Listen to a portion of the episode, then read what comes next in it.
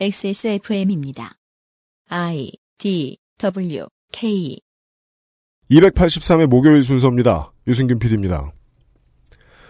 우리는 오늘 부장님에게 인격 모독을 당한 뒤에 식당이나 커피숍에서 종업원의 인격을 모독합니다.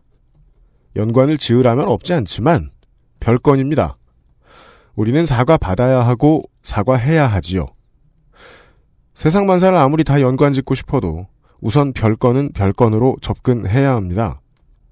성범죄자 하비 와인스타인의 성범죄 피해자인 아샤 알젠토가 성범죄자라는 사실이 그를 피해자가 아니게 만들지도 덜 가해자로 만들지도 않습니다. 문제를 뒤죽박죽 섞어 함부로 인과관계를 결정하는 사람들은 예를 들면 이런 실수를 저지릅니다. 미쓰비시 그룹 계열사의 재력이 일본에서 손가락 안에 들고 그런 그들이 자기들에게 접근해왔다는 이유로 한국인 강제징용 피해자들과 관련된 배상을 하지 않아도 되도록 재판부에 지시한 한국의 청와대와 강요들의 실수 같은 거 말이죠. 혹은 이럴 수도 있습니다. SK건설 땐 붕괴 사고로 라오스의 국민들에게 큰 피해가 있었다면 SK는 도와주고 싶은 마음도 있을 것이고 조사에 성실히 임해야 할 책무도 있을 것입니다. 최태원 회장은 그 별건을 혼동했는지 조사에 임하고 처벌이 있을 경우 그 결과를 수용, 하기도 한참 전인 지난달 말 라오스 대사관부터 찾아가 천만 달러, 우리 돈으로 112억 원이나 되는 돈을 기탁했습니다. 그러면 기부로 면피하자는 거냐? 우리 국민이 호구로 보이냐? 조사에 임하고 처벌이 있다면 받아라. 라고 화를 내기는 커녕 따뜻한 기부 행위라며 치켜 세우는 현지 언론도 덜어 있더군요. 이렇게나 도와주는 이들이 많으면 자기가 잘못했다는 사실을 영영 모를 텐데요. 어쨌든 오늘은 의도적으로 인과관계를 뒤집거나 흐리고 인과관계가 없는 것에 인과관계를 억지로 말하는 미디어의 숲에서 현재 경제문제 정부 대책의 흐름을 찾아내볼 생각입니다. 그것은 알기 싫답니다.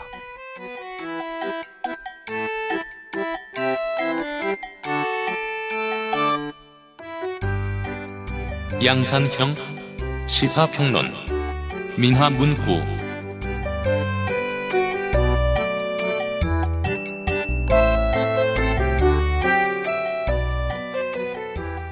네.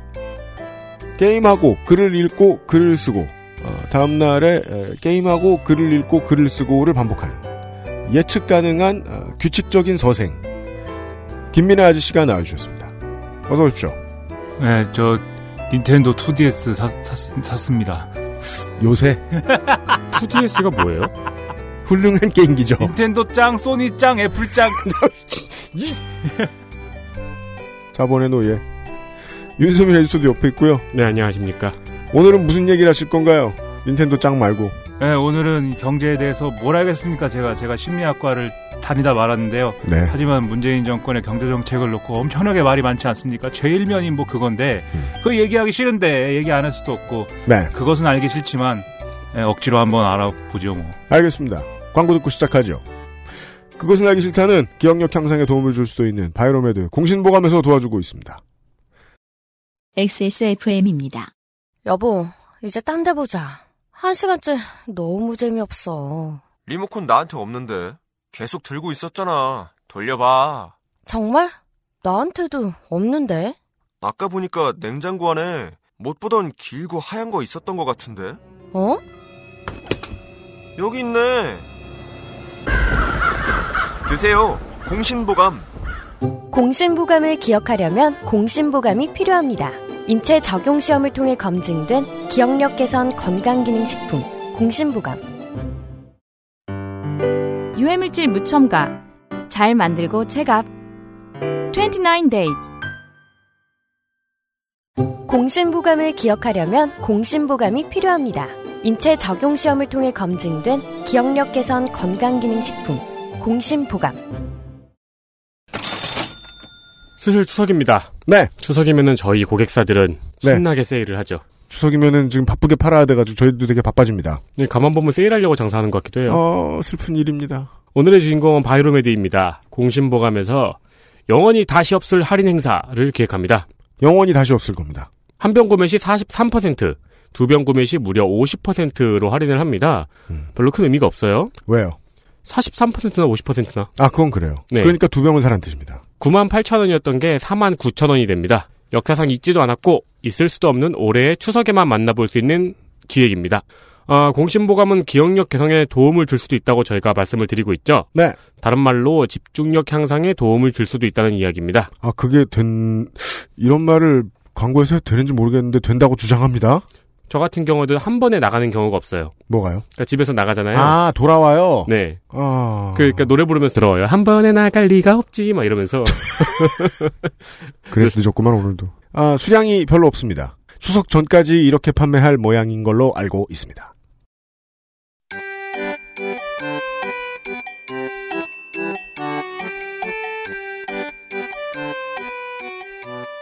고용이 줄었답니다. 먹고 살기가 힘들답니다. 또 망했대요 또. 아니 뭐, 뭐, 뭐 맨날 망하면 뭐 어떡하냐 그러면 그걸 뭐.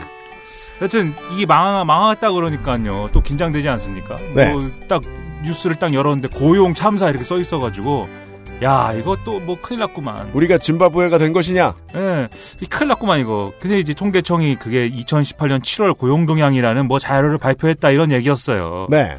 근데 이게 사실 고용 참사, 고용이 문제다라는 이런 보도가 음. 사실은 작년엔 간간히 좀 나오다가 올해부터 본격적으로 막 나오고 있거든요. 네. 근데 아마 그럴만 하니까 하는 것이기는 할 텐데 음. 이게 이제 이 묘한 스토리가 또 되고 있단 말이죠. 음. 문재인 정권이 전혀 이게 현실감이 없어가지고 음. 맨날 뭐 뜬구름 잡는 좋은 얘기나 하다가 음. 의도는 좋을지 모르지만 전혀 이거 뭐 이거 실용적이지 않은 그런 거를 갖다가 하다가 경제를 말아먹고 음. 이게 지금 제2의 외환위기다 이게 경제가 큰일 났다 이거 뭐 이런 스토리가 되고 있어요. 근데 사람들이 이런 스토리를 좋아해요. 그럼요. 뭔가 이런 이 빠른 소리 하던 사람이 음. 그 뒤통수 맞고 현실은 현실에 대해서는 아무도 몰랐고 망하는 스토리 엄청 좋아한다고요. 그렇죠. 그래갖고 이거 약간 그 사람들 사이에서 문재인 정권이 이렇게 경제를 망치고 있다는 얘기가 야 음. 일리가 있는 얘기다 이게 음. 이렇게들 많이 생각하는 분위기가 되고 있고 그래서 97년에 어, 이런 문제를 피해가기 위한 캐치프레이즈로 김대중 대선 후보 팀은 준비된 대통령이라는 말을 꺼내들었고 이게 먹힌다는 걸 알자 그 다음에 그 한나라당의 이회창 대선 후보도 2002년에 비슷한 캐치프레이즈로 승부를 봤죠.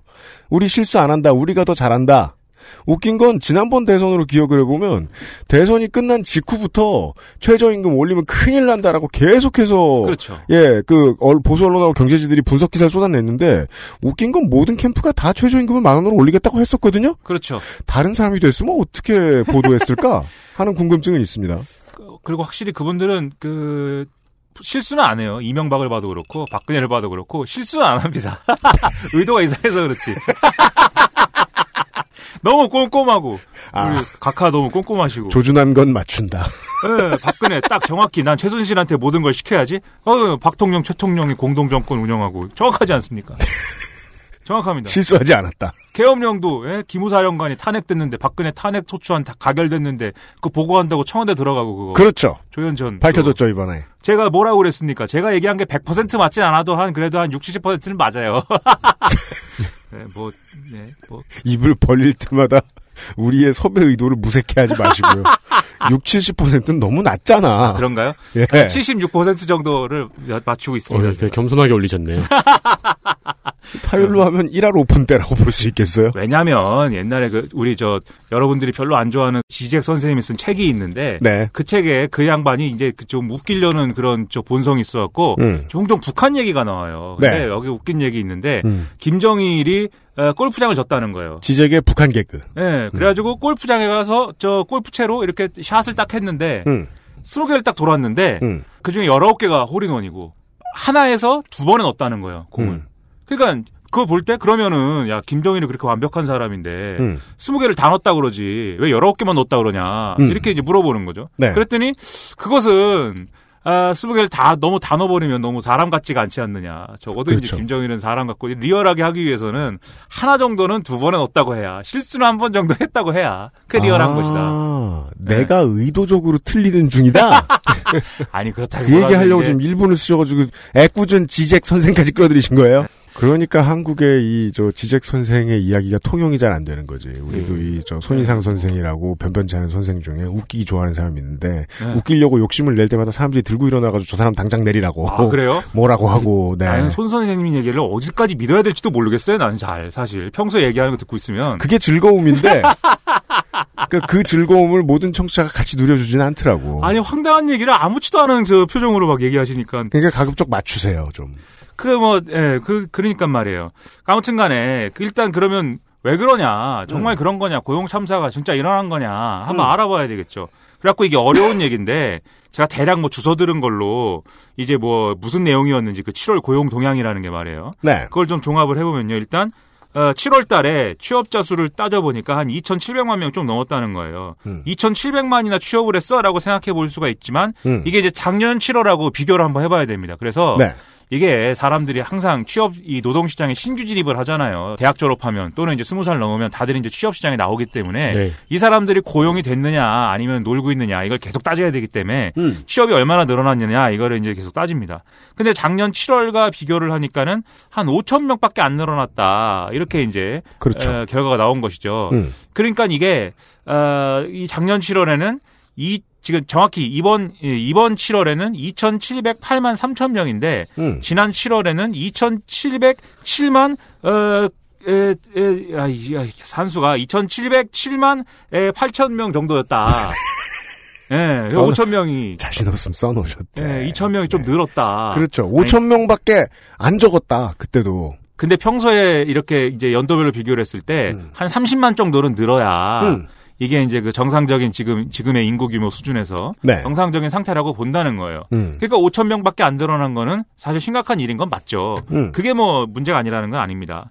그런데 에, 아 이게 뭐 얼마나 심각하냐 그 얘기도 이제 가치통계청이 발표를 했어요. 음. 글로벌 금융위기 이후인 2010년 1월 달에 마이너스 1만을 기록한 적이 있다. 네. 근데 그 이후에 8년 6개월 만에 이런 숫자가 나온 거이 처음이다. 음. 그리고 실업자 수를 보면 또 이게 심각성이 있는데 음. 실업자 수가 한 103만 9천 명 뭐 이렇게 되는데 네. 작년 7월하고 또 똑같이 비교를 했을 때는 8만 1천 명 정도밖에 이 증가가 증가를 안 했다. 음. 그리고 이제 실업자가 방금 103만 명이라고 그랬으니까요. 음. 실업자가 100만 명을 넘는 기간이 한 지금 7개월 정도가 이어지고 있다 그러거든요. 음. 근데 그거를 이제 2000년 초에 이제 막 이게 경제가 그때도 좀 뭐 IMF 이후에 회복 기어 갖고 별로 좋지는 않았는데 음.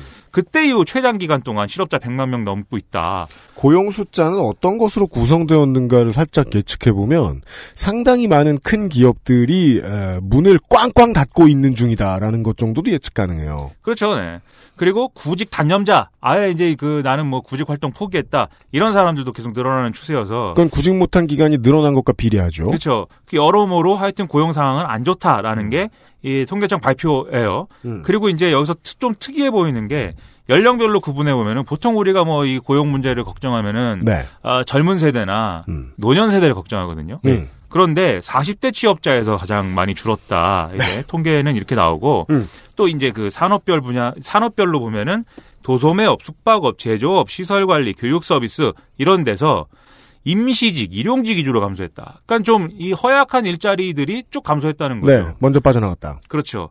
오히려 임금 근로자 중 상용 근로자, 이 상용 근로자라는 사람들은 어, 뭐 쉽게 얘기하면 정규직이거나 그렇습니다. 뭐 이런 뭐 화이트 칼라에 가까운 사람들 네. 주로 에, 이런 사람들의 경우에는 뭐 오히려 증가했다. 27만 명 정도가. 일부 정규직 전환 추세가 있었음을 알 수 있습니다. 그렇습니다. 아, 그래서 뭐 이런 것들을 종합해 볼 때, 에, 뭔가 이 고용 시장의 전반적으로 상황이 안 좋고, 그 다음에 일정 부분은 양극화가 좀 있다. 음. 네. 그리고 산업별로 지금 원래는 그 고용 숫자가 많아야 되는, 많은, 많이 돼야 되는 제조업, 뭐 이런 데들이 음. 타격을 입었다는 것은 경제적으로 볼 때는 안 좋다. 이렇게 이제 나온 거죠, 실제로. 네. 이렇게 안 좋다고, 안 좋다고 나온 거는 맞습니다. 그럼 우리가 따져봐야 될 거 아닙니까? 음. 왜안 좋아졌는지. 음. 그 앞으로 어떻게 해야 되는지 그럼 도대체. 음. 예? 뭐 통계라는 통계라는 거는 통계 숫자를 보고 이 통계 숫자 를 보니까는 뭐 어, 문재인 탄핵해야겠네. 뭐 그렇게 얘기하기 위해서 이게 있는 건 아니잖아요. 비가 안 와? 예, 뭐 네. 예? 그 어, 대책을 어떻게 써야 되는지 원인이 네. 뭔지를 분석하라고 통계가 나오는 거지. 그렇지 네네. 않습니까? 음. 그래서 이제 이게 왜 이러는 거냐를 따져봐야 돼요. 음. 근데 보수 언론은 답을 이미 정해놨습니다. 보수 언론은 당선 첫날부터 정해놨습니다. 예. 크게 제가 이제 쭉 보수 언론 보도하는 거를 쭉 보면은 크게 이제 세 가지 차원이에요. 음. 첫째는 아, 이 정부에서 최저임금 인상이 너무 과격하게 돼가지고 고용 쇼크가 온 거다. 이 음. 내용이 있습니다. 네. 그리고 둘째, 정부가 뭐 추경 편성을 해가지고 일자리 예산을 엄청 쏟아부었는데 이게 효과가 없어, 어, 효과가 없다는 게 이제 증명이 된 것이다. 이 음. 부분이 있고.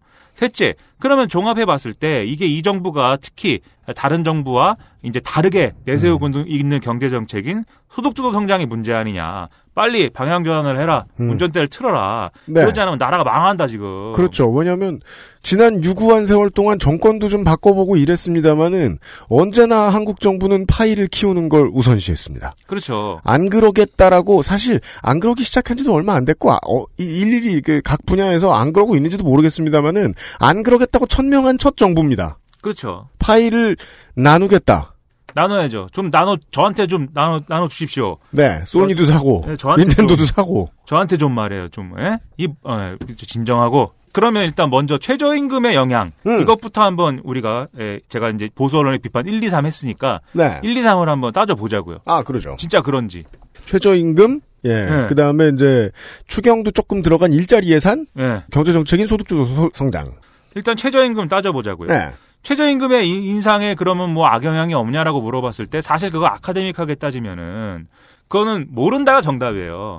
네, 저- 최저임금 인상으로 인한 경제 부정적 영향은 아직 모르고, 우리의 황금 열쇠죠. 예, 학술적으로 보면 모른다. 예, 확인된 바가 없다. 이게 이제 정답이지만, 아니 근데 최저임금 인상으로 실업률이 늘어났다고 치면은 예, 명확한 이유를 밝혀야 되잖아요. 영향, 그러니까 연구 자료로 말할 것 같으면 영향이 없다는 연구가 저는 더 우세하다고 알고 있지만, 근데 이게 그 영향 없다고 말 못하는 가장 중요한 이유는 7할 8할이 고용주가 겁먹기 때문이라고 전 보거든요. 그런 효과가 있을 수 있는 것도 심리적 효과나 이런 예. 게뭐 분명히 있을 수 있어요. 그리고 이 그렇지 않아도 지금 뭐 어, 영세자영업자들의 어떤 그 뭐랄까 상황이 뭐안 좋은 건 사실이기 때문에 또 음. 그리고 또 이 최저임금의 영향을 받는 이제 중소기업들 같은 경우가 있거든요. 음. 중소기업에는 이제 그 뭐야 그 어, 대기업의 이제 하청 업체들 같은 경우에는 이 영향 일부 받습니다. 네. 그런 점에서 볼 때 뭐 최저임금의 영향 인상의 영향이 뭐 아, 아무것도 없다 이렇게 얘기하기는 어, 저, 제가 생각해도 좀 어려운 부분이 있어요. 음. 뭐, 있긴 있겠죠. 영향이 없다고 뭐 하겠습니까, 그거를. 음. 그런데 그게 이번 고용 참사의 결정적 원인이냐. 음. 그거는 모르겠다는 거죠. 왜냐면, 일단 이 자영업자의 경우에는 이게 이제 일반적으로 하는 이제 비판입니다. 음. 자영업자의 경우에는 고용이 있는 자영업자가 있고 없는 자영업자가 있어요. 그렇습니다. 예를 들면 고용이 없는 자영업자라고 했을 때는 혼자 그냥 하고 있거나 부부가 아니면 하거나 그렇죠. 부부나 이런 가족들이 하고 있는 경우에 고용원이 없는 사업자. 그렇죠. 이런 경우가 근데 한국 음. 자영업자의 에, 상당수입니다. 네. 고용이 되게 많습니다. 예, 있는 것보다 없거나 가족 기업인 게 상당수예요. 음.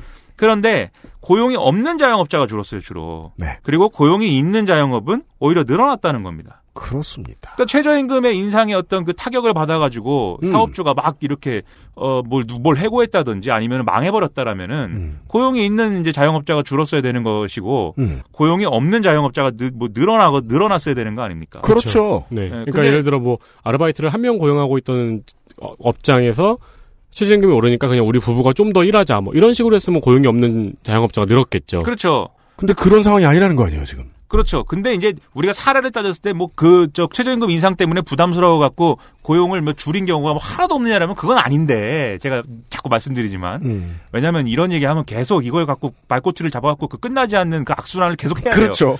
그러니까 없는 건 아닌데 네. 결정적인 거냐라는 거는 이 통계 자료를 봤을 때는 모르겠다라는 거예요. 그리고 음. 최저임금과 아주 직접적인 연관관계를 갖는 거를 연령대별로 따지면은 주로 20대이거나 고령층 60대 이상이에요, 사실. 음. 그렇지 않습니까? 그렇죠. 근데 20대하고 60대는 오히려 고용이 뭐 어차피 소폭이긴 합니다만은 뭐 늘어난단 말이에요. 늘어났단 말이에요. 늘어났다. 예. 그러니까 이것도 사실 이게 최저임금의 부정적 영향인가 하기에는 조금 이게 뭐 고기가 갸우뚱해진다 이런 부분이 있고 안 맞아요. 그리고 지금 또 인터넷에서 사람들이 하는 얘기 그리고 자유한국당이 하는 얘기가 자영업자 폐업률이 92%에 이른다라는 통계를 가지고 이제 이게 봐라 이게 뭔 소리야? 길에 있는 10집 중에 9집이 문 닫았다는 소리야? 폐업률이 92%고 그러면 창업을 또 열심히 하시니까 음. 자영업이라는 게 이미 지금 헬인데 어쨌든 이 92% 폐업률이라는 사실 이 통계 수치도 이게 작년 거예요. 음. 그러니까는 지금 최저임금의 급격한 영향이라는 것은 2018년도부터 지금 적용받고 있는 거 아닙니까? 네. 근데 2017년에 이미 폐업률이 92%였으면 상관이 없어요. 그렇죠. 최저임금의 급격한 인상과는 별로 상관없는 거죠. 그렇습니다. 아니 뭐 겁먹고 미리 무너졌을 수도 있죠. 뭐 그러니까- 그럴 수도 있죠. 뭐. 아니 소련이 오스만 투르크에 의해서 망했다는 주장이에요. 연간이 아예 없다는 없다고까지는 할 수 없지만 네. 최저임금 인상을 정부가 뭐 열심히 밀어붙여 갖고 그것 때문에 아이씨 더 이상 못 해먹겠다고 이제 그만뒀느냐 뭐 그런 건 아니라는 거죠. 음. 그리고 여기서 볼 수 있는 거는 이미 최저임금을 인상하고 자시고 하기 전에 이미 음. 자영업은 음. 과포화 상태이고 음. 우리나라처럼 자영업 비율이 높은 국가가 음. 적어도 OECD 국가 선진국 선진국 대열 중에는 없단 말이에요. 음. 그 우리나라 자영업이 왜 이렇게 높은 거냐? 음. 대부분은 노동시장에서 밀려나가지고 자영업 하는 거거든요. 네. 그런 지는 20년이 됐습니다. 그렇죠. 우리 경험적으로 알고 있지 않습니까? 음. 그뭐 IT 산업에서 항상 그 우리가 우스개로 얘기하는 게 개발자가다가 뭐안 안 돼갖고 마지막에 치킨집 한다는 얘기 뭐 계속 얘기하잖아요. 네. 그 얘기 MDIR 드러난- 개발자님께서도 치킨집 하시다. 아니요 돼지갈비집일 거예요. 아 진짜요? 네. 잘 되시길 바래요. 누가 누가 돼지갈비 한다고요? MDIR 개발. 네, 그래요, 그래요. 예? 네. MDIR 도스 시절에 MDIR 없으면 우리는 그 컴퓨터? 못 썼어요. 고인돌을 네. 못 찾았죠. 사실 이렇게 얘기했지만 전 다 했습니다. 저 MDIR 없어도 되, 는 정도의 아까 그건 아는데. 예, MS 도스의 지식을 제가 네, 오늘따라 고약한 포인트에 계속 자기 자랑을 하시네. 그, 그러니까 노턴 디스크 유틸리티도 제가 잘 아무튼 MDIR 얘기해서 말인데 그 그게 이제 IT 버블이었든 아니면 IMF였든 사람들이 자영업으로 밀려나고 이게 고착화될 시간은 충분히 있었고 네. 그리고 이거는 전 세계적인 추세인데 아 유통을 소수 브랜드가 독점을 하기 시작하면서 자영업이나 그 지역 거점 기업이 힘을 잃어가는 세- 사태. 이거는 글로벌하게 해석해야 될 수도 있다는 거죠. 방금 말씀하신 대로 어, 세계적인 추세가 있단 말이에요. 또 음. 주로 말씀하신 대로 이제 그 뭐랄까 이 자영업자도 양극 내그 내에 양극화가 벌어지고 있고 음. 특히 이제 온라인 쇼핑몰들이 일상화되고 일반화되기 때문에 음. 우리 또 요즘에 얼마나 해외 직구를 열심히 합니까? 네. 네. 이 모든 게 해외 직구 때문이다가 아니라 음. 해외 직구도 열심히 하고 이 세계적 추세이기 때문에 오프라인 매장이 많이 없어진 것도 사실이고 처음에는 아로니아 하면은 다 저 우리 방송 듣고 와서 아로니 저 아. 아로니아 진 여기서 다 사고 그랬는데 예. 어 CJ가 손대고 어디가 손대고 이러면서 대기업들이 그 물 많이 탄 아로니아 내놓고 이걸 가지고 그 온라인몰에 이제 유통 전- 전부 쫙 풀잖아요. 음. 그러니까 점점 안 되는 거예요. 이 큰일 났네. 이 저 아직도 팝니까? 아로니아를? 아직도 파는데 이제 네. 다른 물건 판대요. 아, 그래요? 예, 이제 거의 개발 포기했어요. 아, 그렇구나. 그러니까 이런 상, 상황- 상황은 되게 많아요. 예. 네, 아니, 되게 아로니아- 장기적인 네. 사태라는 거죠. 아니 그리고 아. 온라인으로 창업이 가능해진 온라인 샵 같은 것도 활성화되고 했다 보니까 뭐 네이버에서도 네이버 샵을 하고요. 그러니까 창업이 더 용이해진 점도 있잖아요. 그렇죠. 옛날보다. 네. 중요한 거는 자영업 시장이 다 하다 망하고 그럼 누가 또 하고 또 하다 망하고. 근데 자영업자 폐업률이 예. 92%면은 예. 이거는 사업자 등록 받기 전에 고지를 한번 해줘야겠네요. 넌 망할 수도 있다. 폐업률이 이렇게. 92%인 거 알고 하시는 거죠? 당신은 8%입니까? 그리고 이게 또 정확하게 또 그 92%라는 거에 내부를 또 따져봐야 되는 건데 숫자라는 건 아무튼 뭐 일단은 그런 점에서 볼 때 이 고용 참사의 원인이 최저임금이다라고 바로 이, 이 뭐야 그 얘기하기에는 좀 어, 이 무리가 있다 이런 네. 이런 얘기를 많이 이제 하고 있고요. 음. 그다음에 이제 일자리 예산이 전혀 효과가 없다는 거 돈 다 어디서 썼냐 두 이렇게 번째는 이제, 일자리 예산. 예, 따지는데 여기 이제 뭐 지난해와 올해 이제 일자리 본 예산을 이제 일자리 본 예산이 약 36조 원, 본 예산이 이제 추경이 아닌 예산이죠. 음. 36조 원이었고 이제 추경 두 번을 했고 거기다가 이제 일자리 안정자금 준 거 있지 않습니까? 네. 최저임금 인상해 가지고 자영업자들이 어려우니까 이 최저임금 인상분을 이제 그 좀 이 뭐야 재정 지원을 해준 게 이제 일자리 안정자금인데 음. 여기까지 다 합치면 하여튼 이제 한 54조 원 정도 되는데 음. 이 54조 원이 허공으로 다 없어져 가지고 다 어디로 갔냐 이게 인터넷에 보면은 문재인이 가져간 거 아니냐 이런 것도 있어요 사람 들막금 샀냐? 금괴를 더 산 거 아니냐 이거 네. 어? 해적왕 문재인이 금괴를 사가지고 만사무사가 되려고. 네. 그러면 우리가 또 따져봐야 되죠. 그러면 54조 원이 다 어디로 갔냐를 실질적으로 따져봐야 되죠. 그래서 언론들이 막 따지 따져봤습니다. 음. 36조 중에 직접 일자리 항목, 뭔가 직접적으로 어떤 일자리와 연관된 음. 그런 항목에 투입된 예산은 에, 이제 뭐 다 합쳐서 한 6조 원 정도라는 거예요. 음. 이 직접 일자리 항목이라는 건 뭘까요? 고용된 기업에 월급을 지원해주는 시기일까요? 이 공공 부문에 아마 일자리를 늘리는데 바로 들어간 예산이 음. 한 6조 원 정도 될 것이고 음. 그다음에 이제 구직 급여, 실업 급여 이런 데 이제 투입된 예산, 즉 이제 실직을 한 사람들한테 네. 더 가야 될 예산을 좀 투입해 준 게 12조 7천억 정도. 음. 그래서 이게 이제 그 36조 중에서는 비율이 음. 이 부분이 구직 급여와 실업 급여 가장 컸습니다. 음. 그 나머지는 이제 직업 훈련이라든지 일자리 정보 제공 서비스라든지 또 창업 지원이라든지 이런 건데 이게 뭐 당장 일자리가 이 고용 지표에서 뭐 고용 률이 늘어날 수 있는 이런 뭐 종류의 사업은 아니거든요. 뭐 네. 직업 훈련을 막 특전사 공수 훈련하듯이 막한달 동안 막 잠 안 재우고 막 네. 아침에 열 바퀴 돌리고 막한 그리고 이 직업 훈련 그달 안에 창업을 해야 한다 아시겠습니까? 예, 죽음의 코스를 거치면은 그럼 특전사가 채용을 해주느냐? 그게 아니란 말이죠. 그죠. 그건 아니에요. 그러면 힘드니까 집에서 네. 잡니다. 그렇죠. 술 많이 먹고 한 며칠 퍼져 또. 그러니까 이게 당장 뭐 그렇게 뭐 숫자로 효과가, 효과가 나는 그런 예산은 아닌 거예요. 카드 이름도 내일 배움 카드잖아요. 그 저, 그렇죠. 어차피 또 얘기하긴 할 건데요. 만약에 무슨 박근혜 정부에서 뭐 뭐 저 취임 첫 해 두 해째 되게 잘 된 게 있어. 그럼 MB가 잘한 거죠. 그럼 MB가 잘한 거예요. 네. 혹은 김대중이 잘한 거거나 혹은 이승만이 잘한 걸 수도 있다고. 정조가 잘했거나. 네. 분명히 아, 정조대왕 우리 수원에 수원에 수원이 좋아하는 정조대왕. 네, 화성 수원 마스코트가 됐어 어느새 효에 맞을걸요? 주로 서울에 있었는데 아 그 귀여운 그 네네네. 골룡포 입은 게 정조야? 그럴걸요? 우린 무조건 정조예요 수원 네. 사람은. 그럼 네. 뭐라고 불러 정조돌이? 우리 뭐, 요즘 법원이 정조도 좋아하고 어, 정조대왕 이산 선생님, 네. 이산 가족 상봉도 하고. 고고고 아무튼 말이에요. 그리고 방금 아까 뭐 얘기했는데 공 그러면 직접 일자리 항목 뭐였느냐 보면은 노인 일자리, 자활 사업, 숲 가꾸기 이게 이제 장기적으로 고용이. 유지되는 네. 그런 공공 그- 그런 일자리가 아니에요. 네. 공공 부문에 좀 이제 임시적인 일자리들이라고요. 네 맞습니다. 그래서 이것도 그렇게 고용 지표에 일부 개선은 있을 텐데 음. 60대 고용률이 이제 그렇게까지 많이 타격을 입지 않은 것에 어떤 일정한 영향을 줬겠죠. 이런 것도 음. 근데 이건 늘 하던 일이잖아요. 근데 그렇죠. 좀 확대할 더- 수 있겠죠. 음. 더한 거긴 한데 음. 그리고 또 60대 고용률 잘 보면 농업 분야로 많이 또 갔다는 얘기도 있고 해서 그것도 음. 이제 종합적으로 이체적으로 봐야 되긴 하는데 그런 거를 볼 때 일자리 예산에 좀 효과가 미진하다. 이거는 이런 비판 자체는 일리는 있습니다.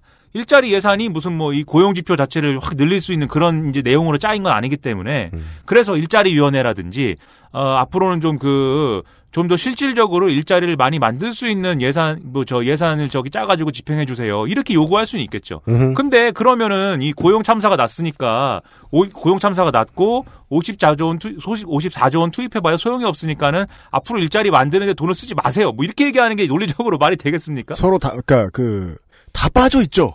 그러니까 예, 논리의 일자- 조각들이. 일자리를 더 만들으라고 해야지 그러면 일자리 만드는 게 미진하였으니 54조를 똑바로 쓰세요. 54조를 쓴건쓴 건데 음. 똑바로 쓰세요라고 요구를 해야지 음. 일자리에 일자리 만드는 돈을 그만 그만 투입하세요. 뭐 이렇게 얘기하면 그게 되겠습니까? 네. 그게 안 되는데 보수 언론은 그런 식으로 막 쓰고 있다 이거죠. 그러니까 보수 언론이 얘기하는 국민의 혈세를 다 아끼면 그 돈은 어디에 쓰는 건지 모르겠어요. 그러니까 세금 왜 냅니까 그러면 국민의 그러면 혈세를 돈의 가치가 떨어집니다. 세금을 그냥 그러면- 두면 예. 이자 세금을 내면 짓이야. 세금을 내면 다 그냥 돌려주세요 그럼 나한테 그럼 그걸 이 아나키스트들. 난 내가 그런 건 줄 알았는데. 세금을 내면 그럼 세금 걷는 비용은 제하고 나머지를 돌려주세요 나한테 그러면 그럼 그러면 뭐 국민의 혈세 낭비가 없지 그러면 그건 돈 네? 가지고 수건 돌리기 하는 것 같은데요. 그 세금을 걷는 것 자체가 낭비잖아요. 아, 그렇죠 걷지 마라 그러면 세무서가 사라지네요. 그왜 아이 국가도 인정하지 말고 그럼 뭐 어, 이게 뭐. 그래서 요즘 가장 대표적인 아나키스트 정당은 전 바른 정당이라고 봐요. 예. 바른 정당은 그러니까 정치인 특권을 없어졌고. 내려놓자고 네. 하다 말, 그러니까 바른 정당이 아니고 뭐 바른, 미래당. 네. 예. 정치인 특권 없애자고 하다 말고 그 자기 내장을 내려놓을 기세예요. 계속 정치 혐오 조장하고 작은 정부 얘기하고 예. 뭐 일을 하지 가급적 하지 말자. 나중에 이제 그 집권을 하면 국호를 버리자 이런 소리 할 것 같아요. 여튼. 바른 바른 나라로 우리가 가야 됩니다. 그래서 소득주도 성장을 폐기해라 이 얘기도 한번 우리가 따져봐야죠 또. 이게 세 번째입니다. 예, 과연 이 고용 참사 그러면 소득주도 성장을 너무 열심히 해가지고 이렇게 된 거냐? 음. 뭐 저는 결론적으로 얘기하면은 아니라고 봐요. 왜냐하면 이 문재인 정부 2년 차를 지금 좀 지나지 않았습니까? 음. 그동안 뭐 해가지고 소득주도 이게 소득주도 성장이다라고 무슨 뭐 확실히 보여줄 만한 게 사실은 최저임금 인상하고 이 연동된 일자리 안정자금이 두 개밖에 없어요, 사실. 뭘 그렇게 했습니까, 사실. 큰 돈 들어간 거라고 보기에는 그 정도밖에 없어요. 그 정도를 제외하면 주 52시간 정도가 있을 텐데. 그것도 하다 말았지 않습니까? 그것도 지금 발목 다 잡았어요. 네. 그러니까 이게 지금 아니 저도 되게 그 시사 프로고 늘 그러니까 저 미디어 콘텐츠고 늘 새로운 모습을 보여드리고 싶은 마음이 간절한데요. 너무 지, 저 노무현하고 너무 똑같잖아. 그러니까 말입니다. 아무것도 못하게 한 다음에 네. 결과가 안 나오도록 두고 결과가 안 나왔다고 뭐라고 하고 그렇죠. 그것도 서로 앞뒤 다 안 맞고 아무튼 화를 내고 봐. 그러니까 비판을 좀 일관성 있게 해야지. 그 아니 이게 그러면은 소득주도 성장이라는 거를 내용이 뭐냐는 거죠. 애초에 내용이 소득 분배를 개선하는 것이 여기 소득 분배라는 이게 그러니까 예를 들면은 우리가 국민 소득이라는 게 있지 않습니까? 음. 우리가 전체적인 모든 사람들이 이제 소득을 얻는 것에서 에, 노동을 해가지고 노동자가 바- 갖고 가는 소득 음. 이것을 이제 노동 소득 분배라고 하는데 그 비율을 노동 소득 분배율이라고 해요. 그렇죠. 예를 들어서 국가 전체가 제가 이제 아주 단순해서 이게 통계적으로 엄밀한 표현은 아닌데 음. 국가 전체가 생산한 무슨 어떤 저 이득이 100만 원이라고 할때 음. 노동자가 50만 원 갖고 가고 이제 자본가가 50만 원 갖고 갈 수도 있고 음. 자본가가 40만 원 갖고 가고 노동자가 60만 원 갖고 갈 수도 있는 거 아닙니까? 그런데 그래서 요거를 노동자가 좀 더 많이 갖고 가게 하자가 이제 노동소득 분배를 개선시키자는 건데 그렇죠. 이렇게 노동소득 분배를 개선한 것이 네. 성장과 연결되도록 하는 게 소득주도 성장이에요. 네. 예를 들어서 일자리를 만드는데 뭐 저 세금을 투입했다라고 할 때 그것은 뭐 이 일자리를 만들기 위해 투입한 세금이 나중에 이제 성장으로 연결이 되는 이런 일련의 정책 집행이 있었다고 할 때는 그것은 뭐 소득주도 성장이라고 볼 수도 있겠죠. 음. 근데 과거에 그러면 정부들이 소득주도 성장을 이 내밀지 않은 정부들이 일자리에 뭐 저 세금을 투입을 안 했느냐 했어요. 일자리 만드는데 저 예산 안 쓴 정부는 없습니다. 또 하나의 중요 포인트입니다. 다 썼어요. 예. 그리고 지금 뭐, 뭐, 문재인 정부가 뭐, 청년이 뭐, 일정 정도 저 기간, 올해 저, 어, 기간을 저 채워가지고 일을 하면은 목돈을 만들어주는 정책을 뭐 한다고 그거 보수 언론이 일부 또 비판하고 그러는데 과거 정부도 비슷한 거 했어요, 그거. 그, 그리고 저 청년을. 그걸 가장 열심히 저 해온 사람은 남경필 전 경기도지사입니다. 그래요. 그거 다 하는 거고, 그리고 청년을 기업이 고용했을 때 지원금 주고 이런 거 과거 정부가 다 했다고요. 그럼요. 아, 이게, 이게 그, 중소기업 창업 때문에 그 지원청이나 이런 데 들락날락 해보신 분들은 다 아실 거예요. 아, 여기도 지금 중소기업인가요, 여기? 예, 그니까 저는 대기업인 줄 알고, 여기. 관청 가서 쓰는 게 너무 그 괴로우니까 네. 귀찮아서 내가 안 받고 말어 이러고서 그냥 저는 그 게으른 사, 사업주인데 웬만한 막 2, 3인 뭐 4, 5인 이런 업체의 사업주 여러분들은 다 지원금 받느라고 뭐 이것저것 해보셨고 저도 그거 받아봤어요. 열심히만 아, 뛰면 된다는 거 다 아실 거예요. 그 돈은 다 쌓아놓고 썼다고. 그렇죠.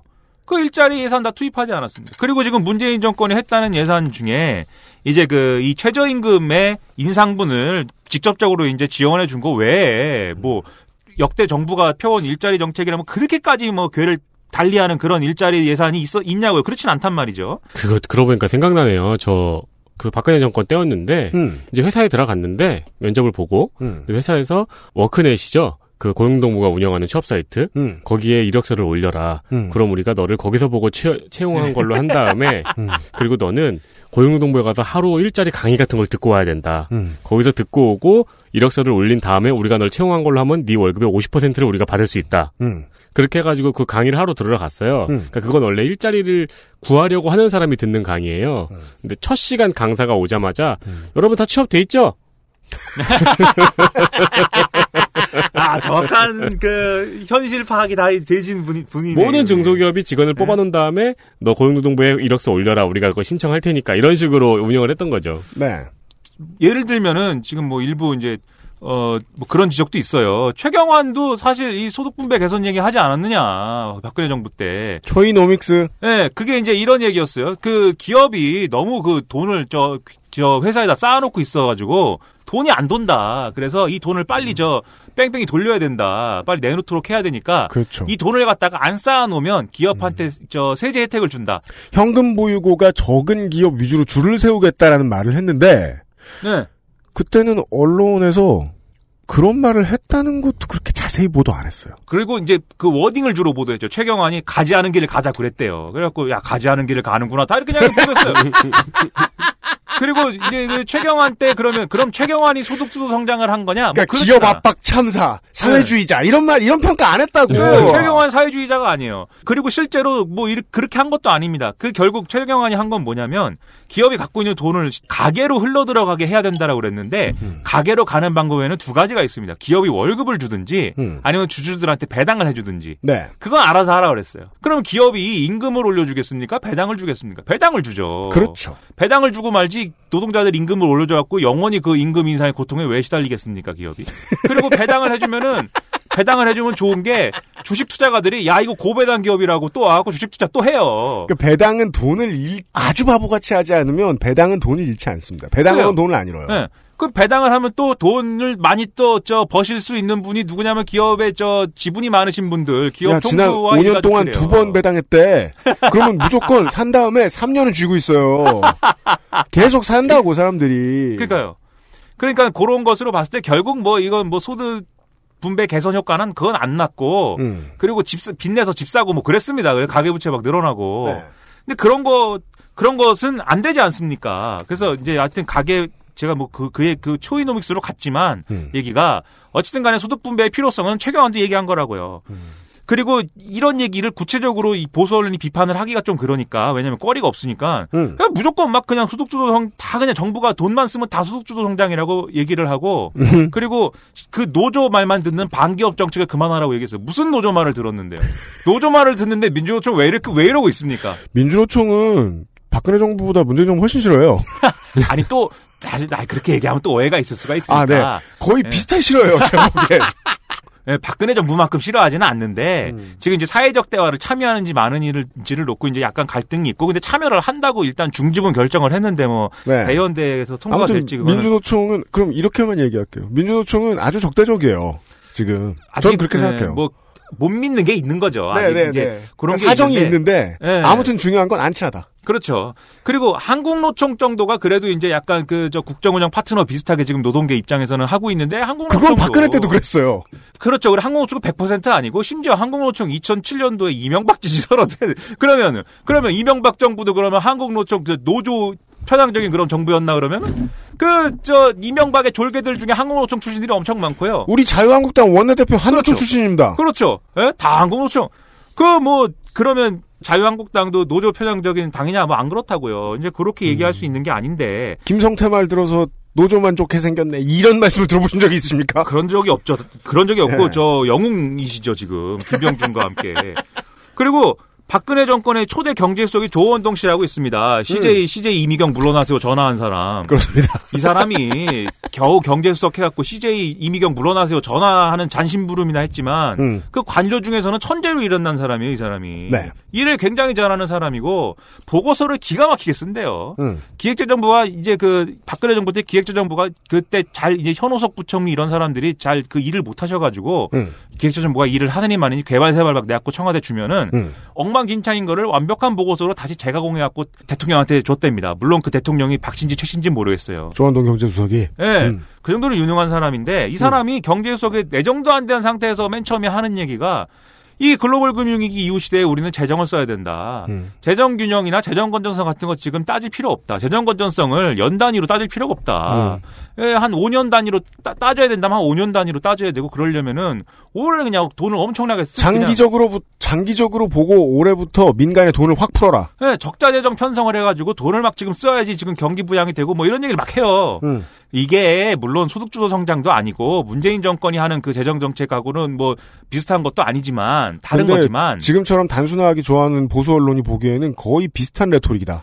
그 지금 막 그냥 돈을 쓴다는 이유로 그거를 갖다가 다 소득주도 성장이라고 우기려면은 조원동 씨가 나쁜 사람인 거죠 그러면. 그렇죠. 그러니까 이게 안 맞는데 이런 안 맞는 얘기를 막 하는 건 뭐냐? 아까 말씀하신 대로 전형적인 아마추어 프레임 짜는 거예요. 문재인 정권이 너무 아마추어고 이상주의자들이어 가지고 현실을 하나도 모르고 다 망해 버리고 있다. 네. 그 얘기를 지금 하고 싶어 갖고 하는 거죠. 그렇습니다. 아주 고약한 얘기입니다 이게. 네. 그리고는 지금 그, 그 이야기를 하는 보수 언론도 얼마나 그 고민이 깊고 두려움이 있을지 저는 10분 이해합니다.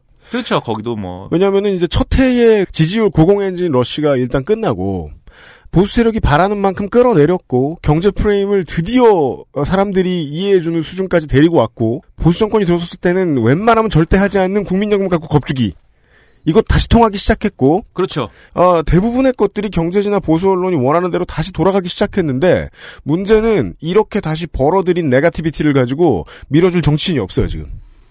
그래서 조금씩 띄우고 있죠. 김병준 씨 띄우고 네. 갑자기 황교안이 집에서 자다 말고 일어나고 청년들과 대화를 해갖고 그렇죠. 실집을 왜 냅니까 황교안이? 네 일어났는데 누가 전화를 하더니 당신 청년들과 대화를 좀 해야 되겠다고. 어 그럼 나나 이번에도 삼겹살 저 삼계탕 같이 먹으면 나 나만 삼계탕 위에 전복 올려놨더냐 뭐 이렇게 물어봐 쇼부를 쳤겠죠? 황교안 황교안 얘기하는 레파토리도 김병준의 국가주의 타령이랑 똑같아요. 그 네. 내용이 그렇다고 저 언론에 써 있습니다. 아무튼 저 민주정부 들어서면 정권 1, 2년 차에 그 지지율이 바닥을 기도록 만들어 놓은 다음에 새로운 대안이라고 밀어주는 정치인들이 있는데 지금 그 문제에 있어서 보수 언론이 되게 많이 밀리고 있어요. 미천이 상당히 없습니다. 그것 때문에 걱정이 많을 거예요. 걱정이 많을 때는 어떻게 합니까? 더 때려야죠. 그렇죠. 그러고 있고요. 예. 광고를 듣고 와서 그렇다고 해도 아직 답은 뭐 완벽하진 않습니다. 이 세 가지 모두 보수 언론이 비판하는 코드가 좀 이상하다는 건 알겠는데 어? 그래도 취업자가 준 건 사실 아니야? 그렇죠. 예. 순 중간분이 줄어든 건 사실이죠. 이 궁금증을 좀 더 광고를 듣고 그 고민을 좀 해보겠습니다. 그것은 알기 싫다는 나의 마지막 시도 퍼펙트 25 전화 영어에서 도와주고 있습니다. XSFM입니다.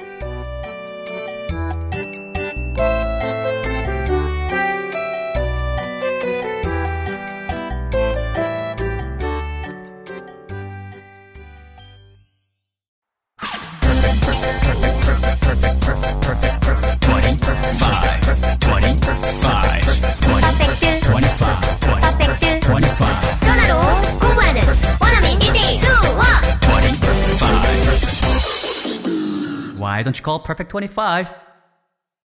콕 집어 콕. 깔끔한 맛의 경기도 김치를 만들기 어려울 땐 콕 집어 콕. 오차 없이 지켜지는 절임 과정, 양념 배합, 저온 발효, 숙성. 정부가 보증한 전통 식품 인증 업체예요. 그러니까 김치가 생각날 땐 콕 집어 콕.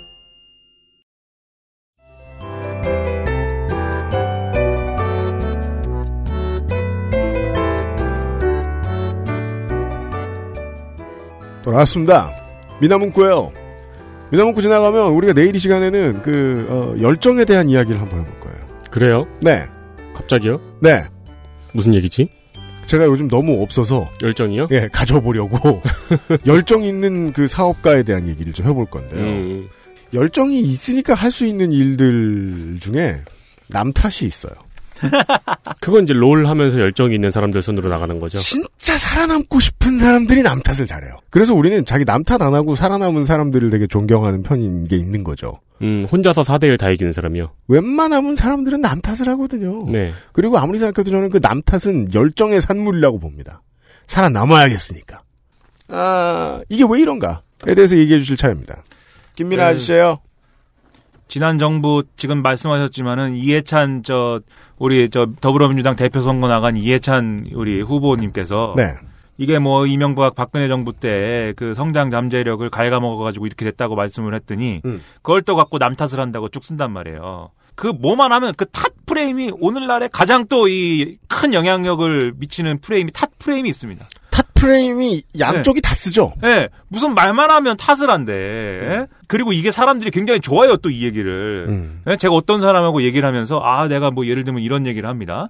아, 내가 그, 저, 이렇게 살이 쪘느냐, 이거에 대해 서 설명을 해요. 내가 저, 물론 원래도 이제 좀 통통했지만, 음. 대학교 다닐 때 12장 궤양이 있어가지고, 음. 12장 궤양 때문에, 12장 궤양 있으면, 이게 먹으면은 좀 배, 배 아픈 게 괜찮아지다가, 음. 이게 뭐 배가 좀 비면은 배가 아프고 막 이래요. 음.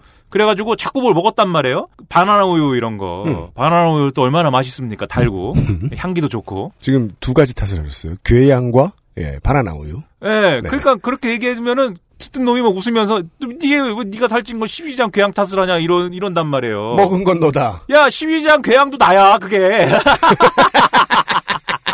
그럼 어떡하냐 그러면 내가. 예? 네. 그럼 뭘 해야 내- 남 탓이 아니게 되는 겁니까? 내가 내가 부족해서 살이 쪘습니다. 뭐 이거 외에는 없는 거 아니에요. 현상 분석에는 남 탓이 들어가게 되어 있다는 게 좀 함정이에요. 그러니까요.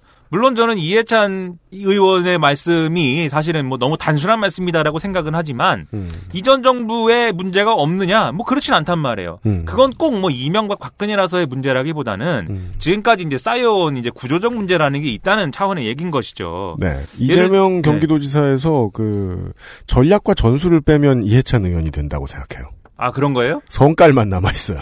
아, 그 성깔은 대단. 네. 얼마 제가 그 이해찬 의원 자꾸 그 라디오 인터뷰 하다가 화를 내가지고. 그래서 보수 언론이 이해찬 의원을 사랑하지 않을래야 않을 수가 없습니다. 그러게 말입니다. 쿡 찌르면 떡밥을 그래요. 퍽 그렇게 던져주시니까. 어, 며칠 전에도 호통을 치더라고요 YTN 라디오. 아, 그러니까 그 정부가 억울하고 정부 여당이 억울하고 화난다는 건 알겠는데 왜곡을 그러니까 왜 하냐고라고 승질내줄 정치인을 찾아 헤맨다고요 보수 언론은. 그러다가 이해찬 의원이 딱 걸립니다 언제나. 뭐 재밌고 좋잖아요. 전 좋아해요. 얼마나 재밌어요. 재밌는데 뭐. 예.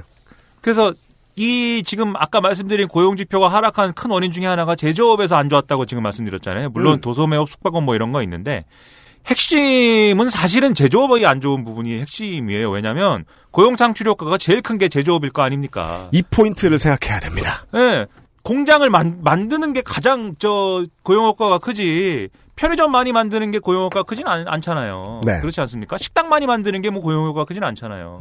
공장입니다, 우리는. 그렇습니다. 예? 공장을 해야 되는데 공장이라는 데가 뭐 별로 안 좋았어요, 다. 음. 그리고 이 공장의 핵심은 사실 우리나라 공장들의 핵심은 반도체, 그다음에 뭐 휴대폰, 그다음에 자동차, 그다음에 뭐 조선소 뭐 이런 것들인데 네. 거제, 광양, 평택, 군산입니다. 예, 이 반도체랑 뭐 이런 저 이런 데는 반도체는 호황이었어요. 호황기였어요. 음. 요 근래에. 음. 근데 반도체 호황도 아마 내년 정도 되면 좀 가라앉을 거라고 사람들이 많이 얘기해요. 전문가들이. 그리고 지금부터 계속 에드벌룬 띄우죠. 삼성이 지금 굼이 뜬다, 굼이 뜬다. 네. 아예 접는다. 요 이제 반도체만 믿을 수가 없어서 다른 것들이 이제 필요한데 그 다른 것들에 대해서는 사실은 좀 뭐랄까 대책 없이 살았다는 거죠. 과거 정부도 그렇고. 음. 그게 이제 그 예를 들면 최근에 GM 대우라든지 대우조선이라든지 이런 문제인데 이런 기업들은 그동안 계속 이제 그 실적이 실적이 좋지 않고 음. 그다음에 내부적인 어떤 문제가 있고 음. 그다음에 어떤 그 뭐 이걸 가지고 언론에 이제 구조조정을 뭐 저 반기해 왔다라고 하는데 그걸 뭐 구조조정이라고 부르든 뭐 생산성 향상이라고 부르든 어떤 종류의 뭔가 조치들이 필요했던 상황들이 계속 이어져 왔어요. 그렇습니다. 만약에 구조조정이 필요했다라고 한다면 정부가 적극적으로 구조조정을 추진해 가지고 거기서 발생하는 부작용들을 제도적으로 또 여러 가지 이제 그 정책적으로 흡수하고 음. 예, 실직이 벌- 일어날 수 있으니까 그런 것에 대해서는 고용 지원을 그냥 또 돈을 갖다가 쓰고 그런 것들이 같이 복합적으로 해서 문제를 해결해 나가면서 연착륙을 시켰어야 되는 거죠 사실. 음. 근데 별로 그러지는 않았단 말이에요 지난 정부에서. 네. 지난 정부에서 그러지 않고 있다가 이번 정부에서 뭐다다 나왔어요 이게. 예? 그이 얘기는 안 할 수가 없는 게 문재인 정부가 들어서자마자 갑자기 네. 그 조선업계가 뒷목을 잡으면서 저 사람은 안 돼 이제 한국에 수주를 주지 않겠어 그러면서 그 해부터 수주를 끊었느냐 GM 본사가 문재인 대통령이 되자마자 군산을 다 빼버리겠어 그렇죠. 했느냐 제가 알기로는 다 10년은 된 문제들입니다 그렇죠. 그, 그거 모르는 사람들 없잖아요. 그리고 이런 것들이- 거기에서 얼마나 많은 고용 지표가 악화되었는지를 모르는 사람도 없습니다 그러니까 아니 그리고 이 그러니까요. 보수 언론의 기사를 읽는 사람들이면은 10년 전부터 GM 대우나 대우조선 문제가 계속 뉴스에 나왔다는 건 다 알고 있잖아요. 그렇죠.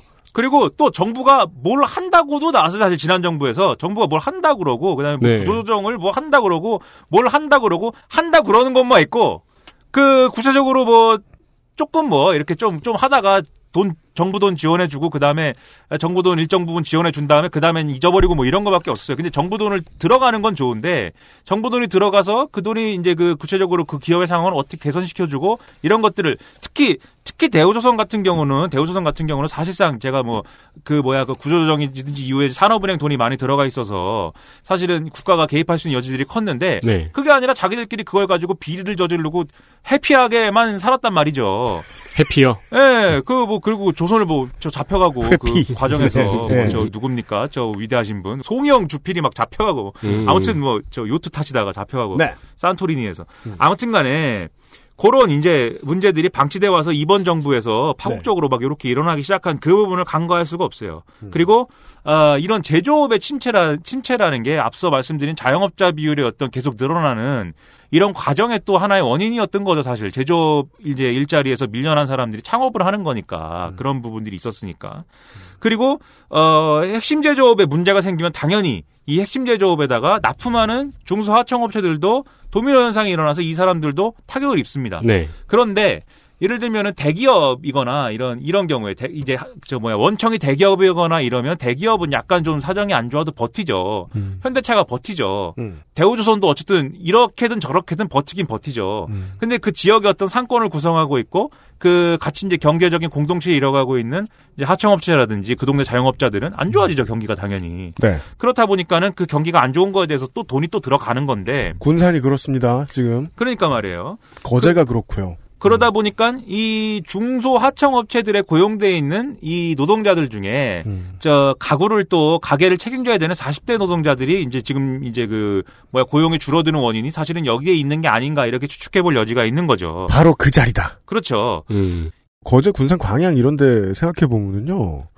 거기에서 내가 지금 대우조선 해양이나 큰 회사들 GM대우 내가 이 직원들이어도 간당간당한데 네. 근데 거기에 하청업체 직원이에요. 거기 시내를 돌아보란 말입니다.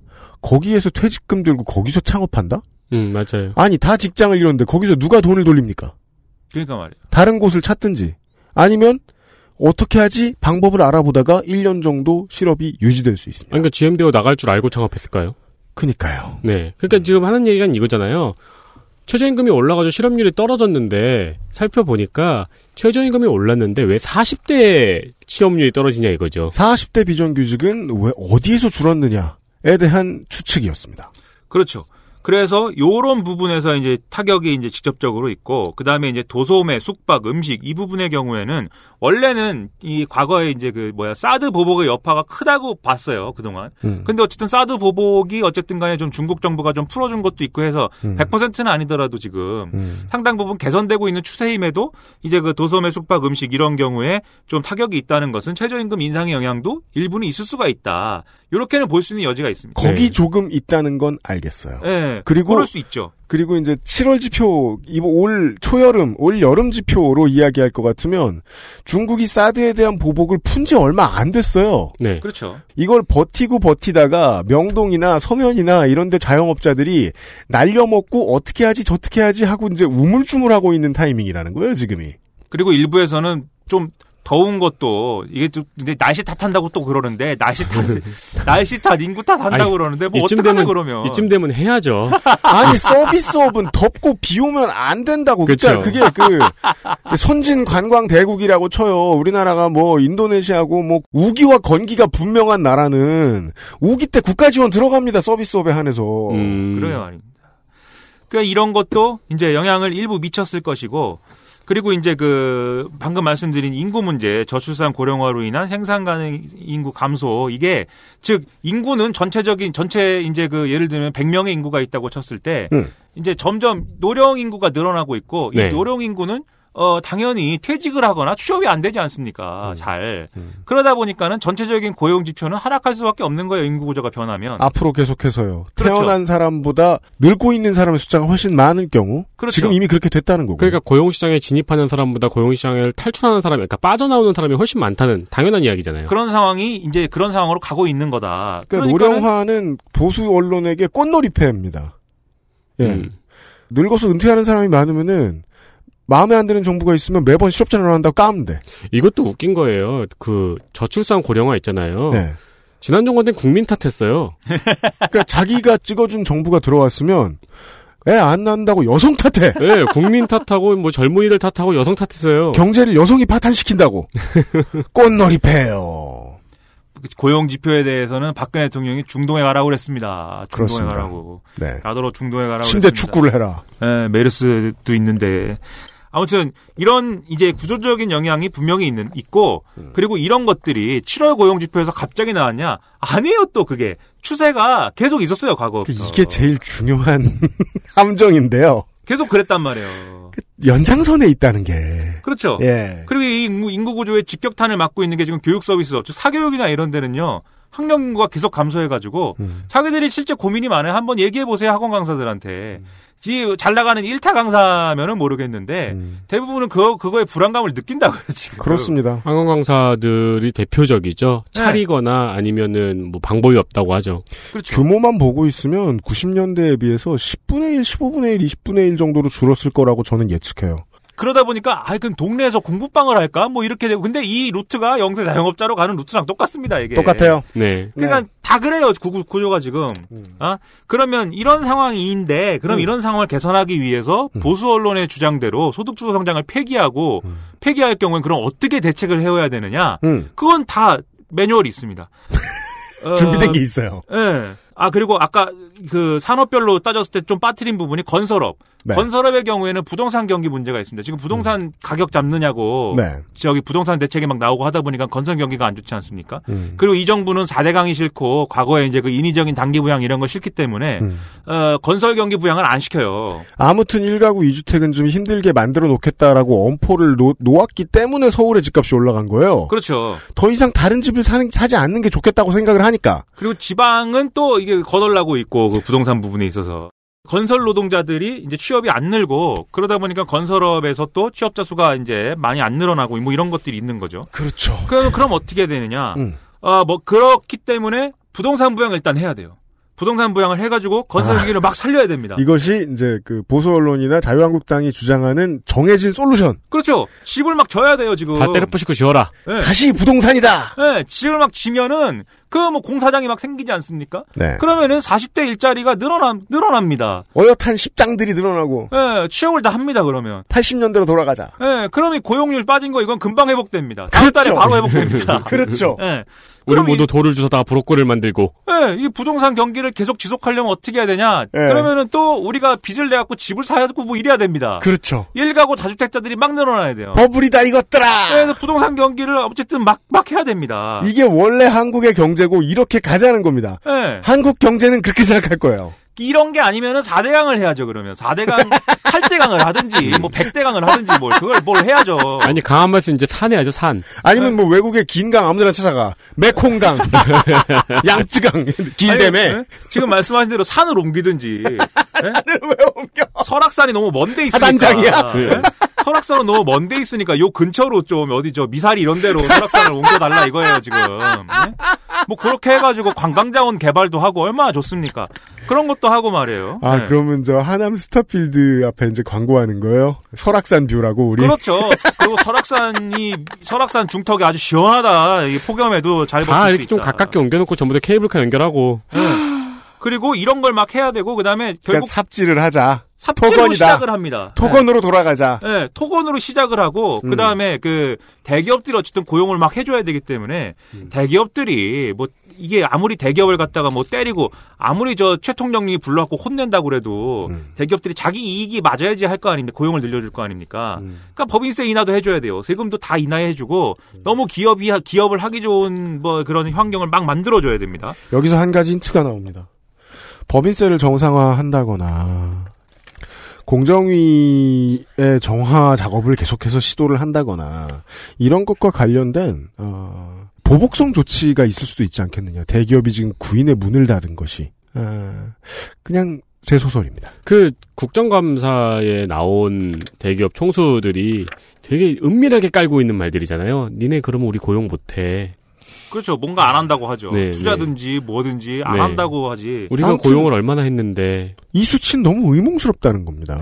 여튼 그래요 그래서 어 뭐 이렇게 해야 되고 뭐뭔 얘기야 아 그렇죠 그러니까 법인세도. 인하해주고 네. 야, 기업하기 좋은 나라 만들어주자. 네, 이재용의 행복한 나라를 만들어줘야 됩니다. 음. 네. 그리고 그렇게 해도 고용이 충분히 안 늘어날 것이기 때문에 얼마 안 되는 일자리를 우리가 나눠 가져야 돼요. 음. 나눠 가지려면은 물론 이제 뭐 노동 시간 단축도 그런 효과가 있긴 하겠지만 그런 게 아니라 아 노동 유연성이 강화돼야 됩니다. 그래서 다 비정규직이 돼야 돼요 우리가. 음. 물론 이미 다 비정규직이긴 합니다.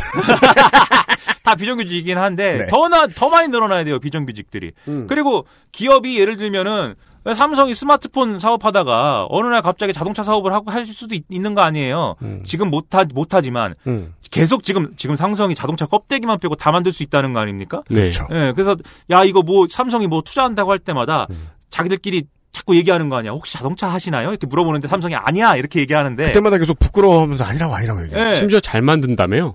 스마트폰은 접고 이제 자동차야 이렇게 갔을 경우에 뭐 그렇게 될 확률은 없습니다 전혀 네. 그렇게 갔을 경우에 그러면 스마트, 스마트폰 만들던 노동자들이 갑자기 그러면은 저 자동차 만드는 전문가가 될 수는 없는 거 아니에요 쉽게 그렇죠. 얘기해서 제가 아주 단순화시켜서 예를 들자면 부인을 합니다. 예. 그럼 이 사람들은 다 잘라버려야죠. 음. 다 잘라버리고 새롭게 잘라버린다. 고용을 해야죠. 이런 게 노동 유연성 강화란 말이에요. 맞아요. 이런 거를 막 만들어야죠. 그리고 뭐 장시간 저임금에 시달리면서 우리는 계속 하는 겁니다. 이 구조로 가자는 겁니다. 근데 우리가 지금 이, 이 모양 이 꼴이 된 게 뭐 때문이에요? 바로 이 구조 때문이에요. 네. 그 계속 이렇게 살자는 건데. 그쵸. 우리가 받는 임금이 작아지면 고용은 늘어나겠죠. 가장 빠른 효과가 그래서 이건 거예요. 장시간 저임금에 시달려서 영 불만인 사람들이 있어요. 그들은 우리의 국민들이고 한 표가 있지요. 정부가 바뀐 다음에 이걸 벗어날 수 있게 해줄 것처럼 하더니 지금 당장 나는 계속해서 저임금에 시달리고 있어. 근데 그건 내 개인의 탓일 수도 있고 혹은 나를 고용하고 있는 회사가 게으른 탓일 수도 있고 사실은 뭐 되게 큰 회사에 소속돼 있는 비정규직인데 나를 정규직으로 빨리 전환해 주려고 안 해. 세상이 안 바뀌었어. 불만이죠. 네. 일루 가나 절루 가나 똑같으면 다 같이 고생하는 쪽이 고생하는 사람 입장에선 좋거든요. 그렇죠. 그 표심을 언제나 노렸고 언제나 성공했고 예전에 하던 방식대로 하고 있는 중이라는 겁니다. 그리고 이런 이런 스토리의 화활용 점정이 노조 말만 듣는다예요. 왜냐하면 노조 말만 듣는다라는 거에 배운 논리가 뭐냐면 손이상 시켜서 그 노래를 하나 만들어 보라 그랬어요. 노조 말만 듣는다. 이런 그럼 또막 소리 질러 오지 않을까요? 그렇죠.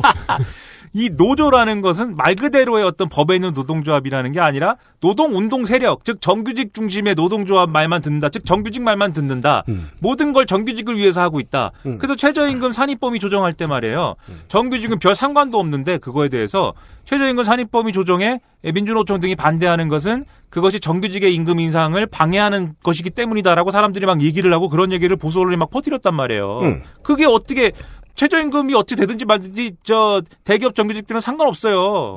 그리고 정임금 인상이 문제면 그거는 회사하고 그들은 강성노조라는 거 아닙니까? 강성노조가 회사하고 저 임금 협상해가지고 자기들 임금은 자기가 올리면 돼요. 정부가 뭘 하든지 말든지. 얘기해야죠. 최저임금을 붙여놓은 다음에 상여금을 몇 배를 더 붙여주는 게 회사와 노동자 입, 저 정규직 노동자 입장에서 그 입장이 맞았기 때문에 그동안 그래왔다. 네. 그래서 최저임금이 올라가면 전체의 정규직 임금도 확 올라갈 수밖에 없기 때문에 이게 큰 문제가 되니까 민주노총이 난리를 친다라고 이야기를 하지만 실제로 저 큰 노조들은요.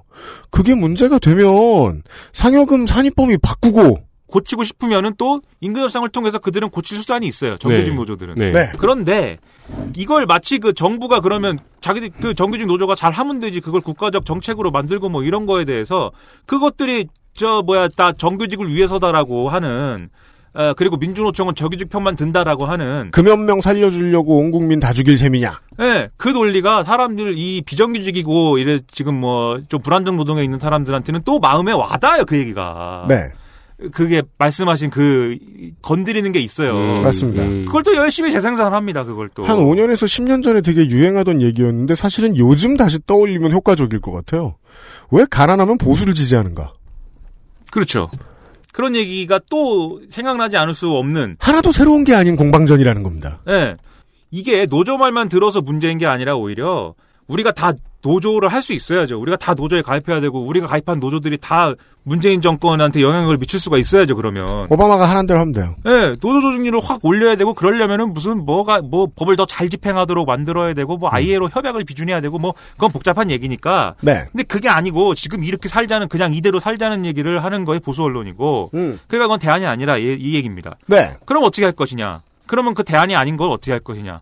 일단 일정 수준의 단기 부양 이거는 이제 불가피합니다. 어쨌든 간에 고용 지표가 이렇게 참사가 났다고 하면 음. 단기 부양 자체는 불가피한데 네. 그게 아까 말씀드렸듯이 부독 저기 뭐야 저 이 아파트를 짓는 거거나 4대강을 만드는 게 될 수는 없다는 거예요. 음. 그렇기 때문에 지금 뭐 정부가 지역 밀착형 생활 SOC 예산을 뭐 1조 원 이상 배정한다 뭐 이렇게 얘기하는데 이게 어쨌든 그런 이제 그 뭐야 너무 부작용이 크지 않은 범위 내에서 이제 단기 부양할 수 있는 거리들을 찾아보겠다는 얘기거든요. 여당 소속의 지자체장들이 한번 성공해 봤던 정책에 돈을 쓰겠다 는 겁니다. 그렇죠. 그런 네. 것들을 해야 되고 동네를 원래 사는 사람들이 살고 있는 상황에서 개조해가지고 살기 좋은 곳으로 만드는 것인데 이것도 요맨한 토건인데 그죠. 예, 사람들 인력은 많이 투입된다. 지역 밀착형 그럼 뭐냐 사- 생활 환경 조금 바꾸는 거잖아요. 네.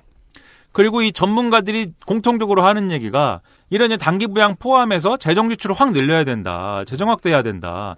이게 경제학의 ABC다. 지금 경기가 결국 이 고용 지표든 뭐든 간에 에, 총체적 원인은 경기가 안 좋은 거에서 오는 것인데 음. 경기가 안 좋을 때는 정부가 적자 재정 편성해야 된다. 다시 최경환 조원동으로 돌아갑니다. 네, 적자 재정은 편성해야 되는데 지금 정부가 예를 들면 박근혜 정부부터 있었던 그 세수를 과소축해 가지고 우리가 세금을 예를 들면 이 한 100만 원 거둘 여력이 있는데 아 우리가 한 이번 연도에 80만 원 정도 걷습니다라고 이제 저 관료들이 계산을 해요. 음. 그래갖고 갖다 주면은 그 80만 원 내에서 예산을 짜지 않습니까? 네. 그렇죠. 그러면 전체적으로 쓰는 돈이 80만 원 한도 내가 되니까 줄어들지 20만 원 안? 썼어요. 네.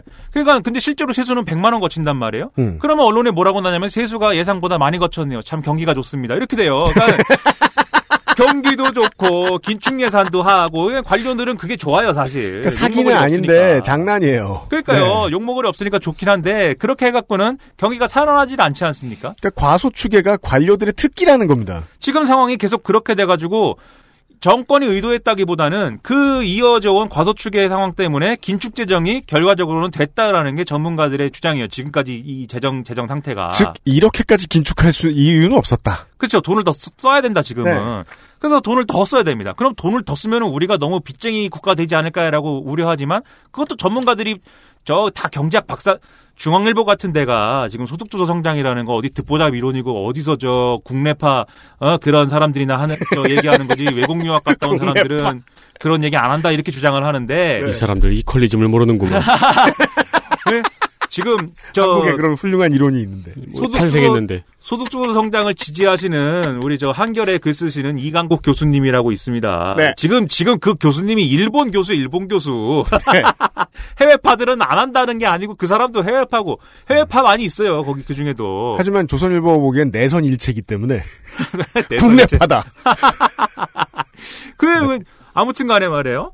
어, 그, 그, 뭐, 듣보잡 이론이라고 자꾸 하는데, 아무튼 간에, 에, 그것도 계산해 봤어요. 과연 그러면 이렇게 재정 확대를 할 경우에 지금 너무 채무 구조가 과, 저, 악화되느냐? 네. 그렇지는 않은 수준에서 다 할 수 있다. 음. 라는 게또 교수님들의 이제 그 계산이고, 그런 걸 통해서 이제 실질적인 노동소득 분배율, 아까 말씀드렸듯이 그것을 개선하는 효과를 실제로 내야 됩니다. 음. 그리고 그걸로 소비를 유도하고, 그 다음에 이제 사회 안전망을 강화하고, 이런 것들이 다 덧붙여져야 되고, 즉, 소득주도 성장을 더 해야 된다는 거예요. 네. 지금까지 이 고용 지표들의 부진한 거의 원인은 소득주도 성장을 너무 해서가 아니라 덜 했기 때문이란 말이에요. 덜 했기 때문. 노동소득 분배가 잘 원활히 이루어지는 시장이라고 기업도 노동자들도 모두 인식하고 거기에 적응하는 데까지 걸리는 시간이 필요하다.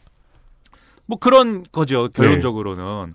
그리고 이걸 통해서 제조업 관련 대책을 이제 만들어야 됩니다. 지금 아까 말씀드렸듯이 반도체하고 정유화학 이런 거는 버틸 수 있는데 지금 나머지들은 다 상당한 저 내수부진 상황이라는 거예요. 그리고 중국의 추격이 너무나 무섭습니다. 제가 늘 말씀드리지만 샤오미 제품도 얼마나 좋습니까, 그게. 네. 그리고 샤오미 로봇 청소기를 얼마나 사고 싶습니까, 그게. 그렇죠. 사고 싶다고요, 샤오미 로봇 청소기 해외 직구로. 네, 샤오미를 만드는 것도 아니고 유통만 해도 어, 네. 성남 최대의 조직을 유지할 수 있어요. 그럼요. 아, 얼마 전에 블랙박스 알아봤는데 샤오미에서도 블랙박스를 냈더라고요. 네. 네, 근데 되게 크게 광고로 음성 인식이라고 써 있는 거예요. 어. 근데 조그맣게 중국어만 가능. 아, 뭐야, 어떻게 그러면. 니하오, 이렇게 얘기해. 그 음성 인식도 중국어로 써놓지 그건 왜 한글로 써놨어? 블랙박스한테 인사는 왜 해요? 그게 이제 샤오미 제품은 뭐, 미, 미로 시작하지 않습니까? 보통 미원 뭐 이런 거 시작하는데. 네, 네. 그거는 미, 미워. 네, 미워. 근데 미워로, 미워. 그 이렇게. 차 없는데 블랙박스는 왜 알아봤어요? 아 지인이 사서요. 아, 네. 아, 네. 그냥 블랙박스 머리에 이고 다닐까봐. 네. 그 제조업을 어떻게 할 거냐. 그리고 중국이 그렇게 그런 반도체까지 자기들이 따라온다고 중국이 만든 저 계획이 있어요. 중국 제조 2025라는 계획이 있는데 음. 2025년까지 한대요. 그 제조업을 아주 세계 최고의 최첨단 제조업을 해가지고 미국을 따라간대요. 음. 꿈도 크죠. 음. 근데 아무튼 쭉 따라오지 않습니까 중국이. 음. 그래갖고 제조업에 무슨 대책이 있어야 돼요. 근데 대책이 지금 없고 사실은 제조업 하기 싫어하는데 음. 아무튼 이게 있어야 되고 그다음에 만약에 이것저것 다 양보해서 산업 구조의 변화가 불가피하다. 즉 음. 지금 이제 핸드폰 만드는 사람들이 갑자기 저 금융 서비스를 해야 된다라고 하는 것을 뭐 그- 결국 그래야 된다고 한다라면 그것은 그걸 수용할 수 있는 사회적 합의 틀이 있어야 된다는 거죠. 말씀드렸다시피 너 오늘까지 핸드폰 만들었지만 내일부터는 갑자기 저, 저 증권사 딜러 해야 돼. 이렇게 제가 아주 극단적 예를 드는 거죠. 음. 현실적으로 이렇게는 안 되는데, 아, 너 내일부터 증권사 딜러 해야 돼. 이렇게 얘기하면 노동자들이 갑자기 어떻게 합니까? 못하죠. 방금 젊은 해녀가 이렇게 무태 올라왔는데 예. 예. 그 집에 가야 되잖아요, 그 사람이. 내일 우리 회계법인으로 출근해달라고. 집에 가야 되지 않습니까, 그 사람이. 네. 재교육을 해야 되고, 그 다음에 이 재교육하는 동안에 어떤 들어가는 비용을 기업이 부담해줘야 되고, 시간, 감당해줘야 시간, 되고. 시간. 예. 그 다음에 재취업을 또 약속해줘야 되고, 그런 것이 서로 협의가 되고 합의가 되려면 사회적 합의 구조라는 게 있어야 돼요. 다 불러다 놓고 합의를 시켜야 된다고요. 음. 그런 거를 만들어야 이런 산업구조 변화나 이런 게 빨리 되고 효율적으로 되고 가능하다라는 거예요. 음. 그 다음에 이런 틀 위에서 증세도 모색해야 됩니다. 증세도 모색을 해서 결과 왜냐면은 지금 사회 안전망을 강화하고 복지제도를 늘리려면 증세를 안 하고는 못해요 결국. 어쨌든 돈이 많이 되니까요. 예. 그 이번 정부 안에 증세에 대한 논의가 끝날 텐데 아마도 시작을 뭐 하려고 할 텐데. 예. 그리고 여당의 부담을 덜 주기 위해서 총선 전, 총선 한참 전, 아니면 총선 직후에 네. 어떻게든 이야기를 끝내 보려고 할 텐데, 그러면 반대편 입장에서는 이만한 절호의 기회가 없는 거예요. 그 음. 세금 얘기 또 하면서 또. 그러니까 그- 총선 전에 했으면 총선 때 그 얘기 또 꺼내고. 동네 아시 아줌마들이 세금 얘기만 하면 머릿속에 떠오르는 세금과 전혀 상관없는 국민예금, 국민연금 얘기하면서 예. 국가가 걷어가는 모든 돈에 대한 그 공포감을 조성, 조성하고 있잖아요, 지금. 네. 증세가 좋은 기회이기 때문입니다, 야당의 의견은.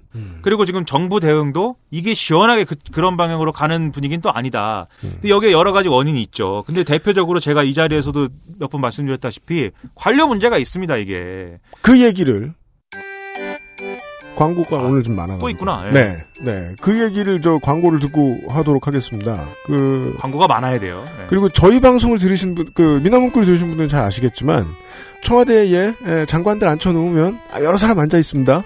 그 사람들이 다 같은 편이 아니라는 걸 우리 청취자들은 잘 알고 있습니다.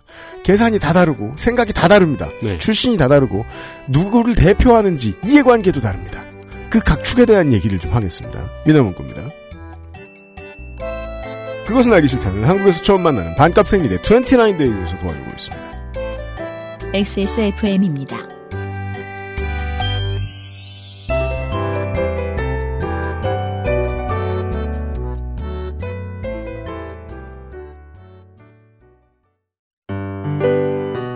순면 감촉 커버 잘 만들고 제갑 29 days 10분으로는 부족합니다. 당신의 실력을 충분히 높일 수 있는 최적의 시간. 25분간의 전화 영어. Perfect 25.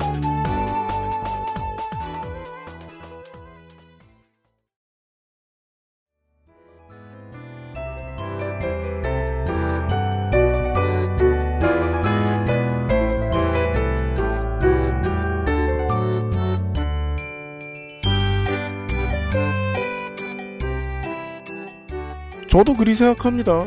그 일부 이제 관료들도 그렇게 홍보하고 싶어하는 것 같은데 아직 적극적으로 홍보를 하는 것 같지는 않고 문재인 정부가 처음에 이제 외교 시작하면서부터 그렸던 큰 그림인 북방 정책과 남방 정책은 북방 정책은 결국 새로운 제조업의 활로를 모색하겠다라는 게 가장 큰 목표고 남방 정책은 서비스 산업을 중흥시켜 보겠다. 뭔가 허브로 만들어 보겠다. 라는 생각이거든요.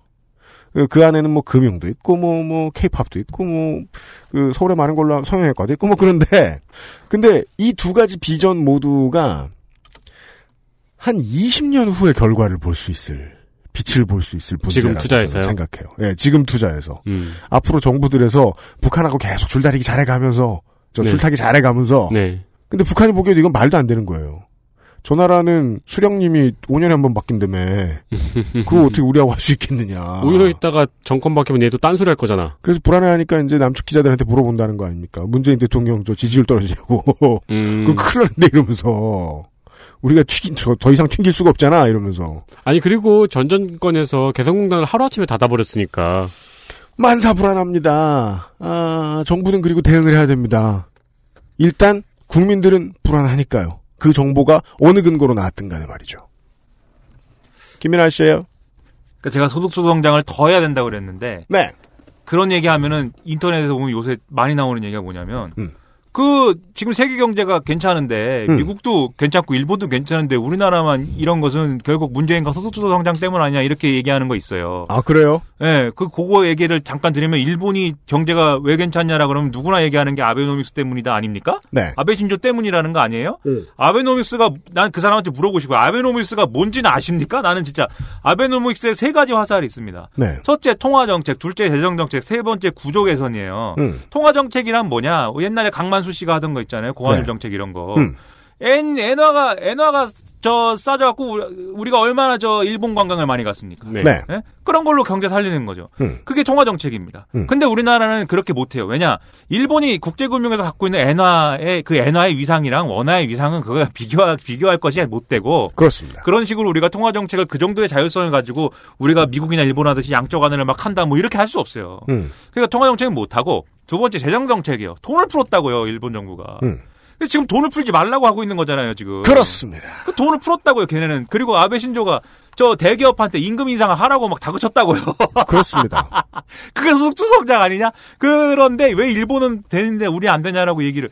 세 번째로 이제 구조 개선. 구조 개선은 자기들끼리도 이게 잘 되느냐 안 되느냐를 갖고 입씨름을 하는데 음. 구조 개선에 제가 앞서 말씀드린 것처럼 이제 그 산업 구조의 변경이나 또는 제조 강화라든지 뭐 이런 차원의 문제 아닙니까? 그걸 잘 해야 된다고요. 그러니까 소득주도 성장을 소득주도 성장이 원흉이 돼가지고 뭐 우리가 일본보다 못난지고 뭐 이런 것도 아닌데 음. 아무튼 그 얘기 잠깐 드렸고 네. 관료 얘기로 돌아오면은 지금 이제 한참 신문 나오 신문에 나오는 게 이 얘기도 진짜 지겨운 얘기인데 장하성 김동연 갈등설이에요. 그렇습니다. 저는 기본적으로 이거를 언론이 나서서 쌈 붙이는 뭐 측면도 있다고 보지만 음. 왜냐하면 조금 틀린 얘기하면 야 이러면서 또 싸운다 장하성하고 김동연이 야또 한 펀치를 주고받고 뭐 이렇게 얘기하는 것도 있지만 그러니까 주제는 그거죠. 잘한다. 예. 싸워 싸워. 김동연 파이팅 뭐 이렇게 네. 하면서 근데 그것도 있지만 이게 좀 관료의 저항을 보여준다는 것에서 우리가 좀 이 상황을 봐야 된다는 것이죠. 집중해야 된다 이거 실제로 관료 네. 사회는 저항하고 싶은 마음이 크다. 대통령 인기가 좋을 때는 우리 김동연 부총리가 어떻게 했습니까? 무조건 시키는 대로 하고 좀 신중한 태도고 뭐 이랬습니다. 네. 근데 지금 이제 올해 들어서 딱 이제 그 각이 나오는 거 아니에요. 그 뭐 통계청이 뭐 지표 발표하고 고용 지표 발표하고 이럴 때 평소 뉴스에 관심 없는 우리도 이렇게 잘 알게 됐는데 음. 그 맨날 그거 들여다보는 게 일인 사람들은 얼마나 그 예상을 잘하겠어요. 음. 바보 아닌데.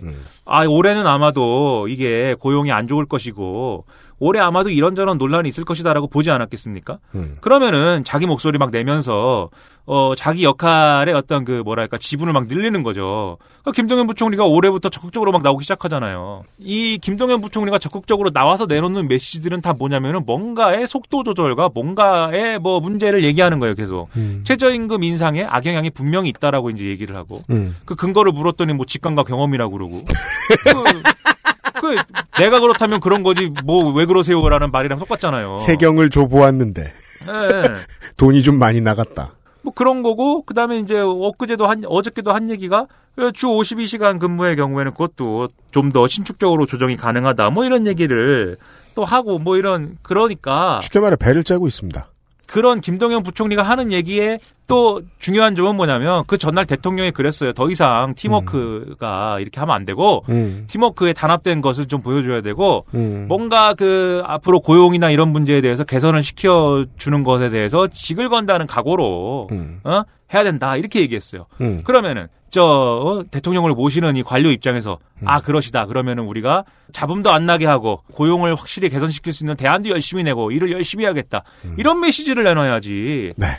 뭐 대놓고 저는 책임을 회피하지 않습니다 이렇게 얘기하고 그럼 자르려면 자르라는 거 아닙니까? 네. 저는 책임을 회피하지 않습니다. 음. 그리고 고용 참사나 이런 것들에 대해서는 제가 책임집니다. 음. 아 그리고 뭐 그런 것들은 뭐 신축적으로 뭐 해야 됩니다. 그리고 장하성 실장하고 생각이 다르세요, 같으세요?라고 자유한국당이 물어봤더니 음. 전체적으로 다르진 않지만 그렇다고 같다고 얘기할 수도 없죠. 뭐 이렇게 얘기하고 그러면 이제 제목은 그렇게 뽑히는 거죠. 같다고 할 수 없다. 그렇죠. 그렇게 뽑는 거죠. 뭐 무슨 뭐 그럼 저 일란성 쌍둥이를 바란 거야?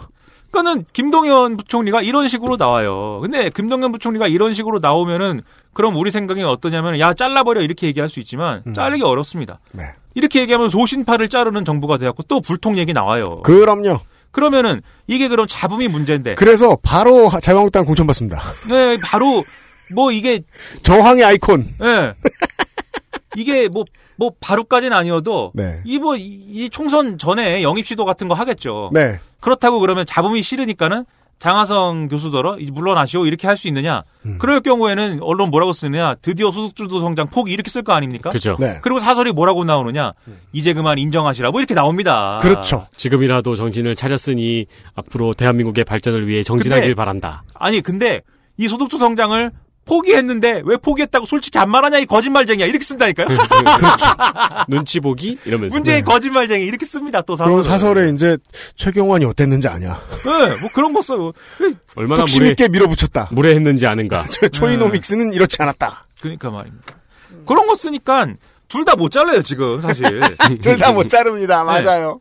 그리고 그러면- 인선의 괴로움을 보았을 때 네. 경제부총리 자리에 경제관료 또 하나 찾아내느라 시간 또 한참 걸리고요. 그렇죠. 네, 이보다 저항 덜할 사람 찾기도 어렵고요. 근데 만약에 또 이제 우리가 또 좀 시원한 또 이런 해법을 찾자면 사실 다 갈아버리는 수도 있어요. 전면 개각까지 가야죠 그러면. 음. 근데 그걸 또 이제 그런 이제 그 대폭의 개각을 하면은 사실 청문회 전국이 되고 이런 정치적 부담이 있죠. 네. 그래서 쉽게 선택할 수 있는 카드도 또 아니고. 음. 그래서 사실 지금 난감한 국면이 됐는데 이런 난감한 국면을 공무원이 모르겠습니까? 그 공무원이 별로 소득주도 성장을 하고 싶지 않아요 사실. 네. 자기들의 원래 그 뭐야 해법이 아니기 때문에 음. 아까 말씀드린 해법이 원래 공무원들의 해법입니다. 재정경제부는 부동산 재정경제였으면 좋겠어요. 그러니까요. 그런 게 그런 그런 게 쉽고 좋다고요. 뭐 수주 네. 성장 이거 해봐야 뭐 티도 안 나고. 그러니까 내가 잘한, 잘하는 건 무조건 하던 거잖아요. 그렇죠. 한국에서 그 재정경제 관련된 공무원이 하던 일이 뭐겠어요? 그러니까요. 그리고 이거 괜히 저 해본 적 없는 거 하다가 잘못되면은 내가 책임져야 돼요 관료가. 네. 그거 하고 싶겠어요. 음. 그러니까는 잘 안 하면서도 책임은 안 지면서도 예? 김동연 부총리 계속 소신파인 행복을 하면서 책임을 결국 안 지는 거 아닙니까? 그 이 나라에서 뭐, 저, 저 경제부총리가 뭐 자기가 책임진대. 책임 뭘 질 거예요? 목을, 목을 베일 거예요? 그러니까 결국 집에 가는 것이 책임지는 것이 그렇죠. 그만두겠다는 거죠. 그러니까 그러고서 집에 가봐 받아줄 회사 얼마나 많은데. 아 그럼요. 그뭐 일자리는 걱정도 안 하죠. 네. 그러니까 이렇게 가면서 관료들이 안 움직입니다. 그러니까 관료들이 안 움직이는 상태가 지속될 거예요. 만약에 그러면은 대통령 입장에서는 사실 제가 뭐 사실 저는 저는 개인적인 입장을 얘기하면 대- 지금 이제 대통령과 정부의 비, 비판적이죠. 저는 음. 그런데 대통령의 입장이나 이런 거를 뭐 헤아려 보려고 노력해 보는 편이에요. 저는 음. 저렇게 관료들이 안 움직이고 관료들이 안 움직이는 상황이 정권 중반 이상 계속되면 음. 대통령의 권력은 5년 5년이 차, 차면 찰수록 계속 빠져나가기 마련인데 음. 그런 상황이 지속될 경우에는 아무것도 못하고 또 정권 끝나는 거 아닙니까? 음. 그러면은 그러고 싶지 않아도 관료 의존적이 돼가는 그런 어떤 부분들이 있을 수밖에 없어요. 그렇습니다. 그래서 지금 관료 의존적이 되는 그런 신호들이 나옵니다. 그게 음. 뭐냐면 결국은 관료 출신을 중용했습니다. 우리 저 윤종원 수석을 저 지난번에 말씀드렸다시피 네. 임명을 시키고 시키고 음. 그 임명 시키면서도 얘기하지 않았습니까? 어저 어, 우리 윤종원 수석이 어저 어, 장악력이 좋으시다면서요 이렇게 얘기하지 않았습니까? 네. 장악력이 좋지 않냐고 하는 얘기가 뒤집어 얘기하면 뭐예요? 야 부처들 종무원들을 장악 좀 해라. 음. 왜 말을 안 듣냐? 이 얘기한 거 아닙니까? 음. 그리고 김동연 부총리도 그 관가에서 얘기하는 것은 소위 말하는 장악력, 그립 이런 건 좋다는 거예요 원래가. 음. 근데 이 좋다는 두 사람들이 지금 뻗대고 있으니까. 들이막으니까 음. 관료 관료 사회는 여전히 안 움직이는다는 거예요. 그러면 음. 그러면 관료 사회가 안 움직이면 대통령이 일정 부분 끌려가 줘야죠. 그래, 나 장악력 좋지. 아무도 일하지 마. 그, 그래서 하는 게 인도에 가가지고 우리 이재용 부회장을 만나지 않았습니까 대통령이 음. 거기가 이제 인도에 공장을 만들어 가지고 음. 그저 일종의 기공식을 하는데 음. 즉 이제 호스트가 이재용인 거죠. 음. 근데 대통령이 굳이 참석을 했어요. 음. 그리고 뭐 인사도 했어요. 이재용이 90도로 인사했습니다. 음. 그 국정농단 재판도 안 끝났는데 사람들이 막 비판하죠. 음. 근데 그렇게 한 이유는 결국은 대기업한테 투자 좀 하시죠. 음. 이 얘기를 할 수밖에 없는 상황이라고 생각했기 때문이겠죠. 네. 그리고 그런 해법에 능숙하고 그런 해법을 좋아하는 거는 관료들이죠. 네. 김동연 부총리가 대기업을 쭉 돌지 않습니까? 올해 들어서. 음. 쭉 돌아가고 다 대기업들이 다 이렇게 고용하고 투자한다는 대책들을 쭉 내놓지 않았습니까? 그 활용점정이 삼성의 180조 투자 아닙니까? 네. 그 180조 투자를 보면은 이게 삼성의 투자인지 한국의 투자인지 자기들이 결, 그, 결 뭐야 저 어떤 직접적인 하청이나 뭐 이런 관계가 아닌 음. 중소기업에도 막 저 지원을 뭘 하고 그런다는 거예요. 음. 그게 삼성공화국이죠 그러면. 네. 근데 뭐 그 정도 물론 최소한의 자기의 이익이 되는 한도에서 하겠지만 그리고 실제로 180조가 다 집행이 되는 거냐 그거 지켜봐야 되겠지만 그리고 중간에 수틀리면은 180조가 뭐 90조가 될 수도 있고 9조가 될 수도 있고 얼마든지요. 뭐, 네, 그럴 수 있는 거지만 어쨌든 간에 대기업 의존적으로 변화했습니다. 지금 상황이. 네. 기존에 이제 그, 그 전에 얘기하던 게. 그 그리고- 배경을 지금까지 설명드린 거예요. 그리고 이제 그 은산분리 완화가 지금 크게 문제가 된 것도 마찬가지예요. 네. 결국 이 은산분리 완화를 얘기하면서 뭐 중국의 이제 그 신박한 그 음. 모바일 결제 이런 거 말씀하셨지만 네. 대통령께서 근데 그 모바일 결제하는데 꼭 금산분리 은산분리 완화 필요한 거냐? 그건 아니죠. 핀테크 금- 핀테크 금융 하는데 네. 예, 꼭 필요한 거냐라고 하면 전문가들은 꼭 그런 거 아니라고 얘기하는 거예요. 오히려 지금의 금융사들도 핀테크 충분히 할 수 있는데 음. 굳이 KT든지 카카오든지 아니면 뭐 네이버든지 SKT든지 지금의 어떤 대기업들의 자금을 받아가지고 인터넷 은행을 해야 될 이유가 뭐가 있느냐 음. 이렇게들 지적을 하거든요. 물론 그거에 대해서는 또 논리가 있는데 그 얘기하면은 오늘 또 시간을 3시간 해야 되니까 짧게 줄이면 예. 전략적으로 한 발 뺄 수밖에 없었던 것으로 보인다. 은산분리라는 게 모두의 욕망이 만나는 지점이에요. 대기업은 금융의 능력이 필요하고 금융이 갖고 있는 수많은 정보와 그리고 돈을 갖다 굴리는 능력과 그 다음에 얼마나 많은 저 금융 자료들이 있습니까? 음. 그런 것들을 활용해 갖고 시너지 효과를 내 가지고 하다못해 우리가 차 살 때도 현대캐피탈 끼고 사잖아요. 음. 그런 거를 더 적극적으로 마, 이, 저 상품들을 만들어내고 그런 걸 하기 위해서는 금융의 능력이 필요하고 금융은 우리가 지금 거대 은행들의 예금 통장을 갖고 있다고 생각하지만 음. 관료들과 은행들은 자기들이 쪼렙이라고 생각해요. 음. 세계적 차원에서 봤을 때 그렇죠. 우리는 금융이 경쟁력이 너무 떨어진다. 우간다 수준이라고 자기들이 얘기하지 않습니까? 음. 우간다 가봤남? 우간다 은행에 예금을 해봤나? 우간다한테 못할 소리입니다. 우간다 수준의 금융이라 그러면서 더 키워야 된대요. 음. 그러려면 돈이 필요하지 않습니까? 네. 돈을 누가 낼 것입니까? 결국 대기업이 됐으면 좋겠어요. 음. 그리고 나라 입장에서는 나라는 입장에서는 새로운 성장 동력, 제조업 잘 안 되고 여러 가지로 저안 되니까 음. 새로운 성장 동력 막 티를 내고 싶어요. 음. 그래도 금융 금융 서비스 그다음에 지금 의료 뭐 이런 거 삼성이 바이오 헬스케어 뭐 이런 거 한다고 하는 그런 욕망들이 다 같이 만나갖고 규제 완화로 가는 거예요. 음. 그 대통령의 규제 완화 첫 타자가 의료기기 문 의료- 의료기기 저 규제 완화였고 음. 두 번째 타자가 은산 분리 완화 아닙니까? 네. 다 기업이 요구하는 것이고 음. 삼성이 요구하는 것이에요. 이걸 풀어준 겁니다. 이걸 풀어주면서 이런 새로운 성장 동력 얘기도 하면서 대기업의 민원을 들어주고 그와 동시에 투자를 유도하고 고용을 창출시켜주고 대기업과 관료 의존적인 길이죠 사실 이 길이. 네. 그래서 비판적일 수 비판적인 것이고 참여연대고 이런 참여연대나 이런 시민단체도 이런 것에 대해서 비판의 목소리를 내는 거예요. 그렇습니다. 계속 이런 식으로 가면은 재벌의 선의만 앞으로 이제 경제 정책의 키로 재벌의 선의만 작용하게 된다. 네. 이런 우려를 지금 내고 있는 거예요. 그래서 저는 이거 바람직한 방향이라고는 보지 않아요. 근데 아마 이런 고충은 있었을 것이다. 관료들이 말을 안 듣는 거에 대한. 그렇지만 이 이중고는 변함이 없다라는 것이지요. 그렇죠. 실제 문제보다 더 부풀려진 경제 위기, 자꾸 참사라는 단어를 쓰면서 이걸 계속 보수해서 어, 아젠다를 내밀면서 밀어내면서 압박을 하고 있고 거기에 밀렸기 때문에 관료 혹은 관료들과 공동 운명체라고도 볼 수 있는 이제까지 관료는 일을 안 하고 대기업은 문호를 개방 안 해주는 방식으로 압박을 해온 이 두 세력에게 뭔가 떡밥을 던져주면 시민단체와 진보가 난리를 치고 네. 이런 상황은 늘 번- 아, 늘은 아니지만 분명히 똑같은 걸 봤어요 우린. 그게 말이에요.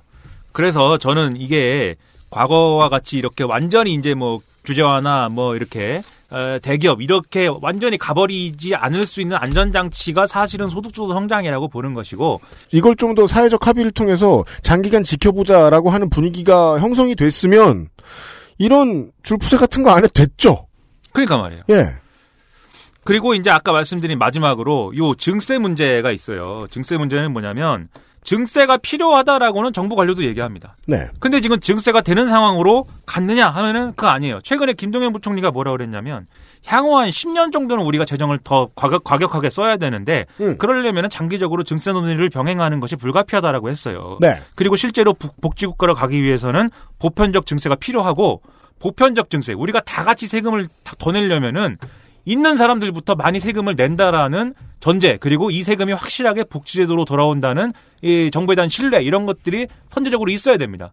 어쨌든 첫 출발은 에, 이 있는 사람들한테 돈을 더 걷는 거 아니에요? 음. 실제 이 정부가 시작할 때 초 대기업에 대한 이 법인세 정상화, 초 고소득자에 대한 과세 기준 강화가 네. 있었어요.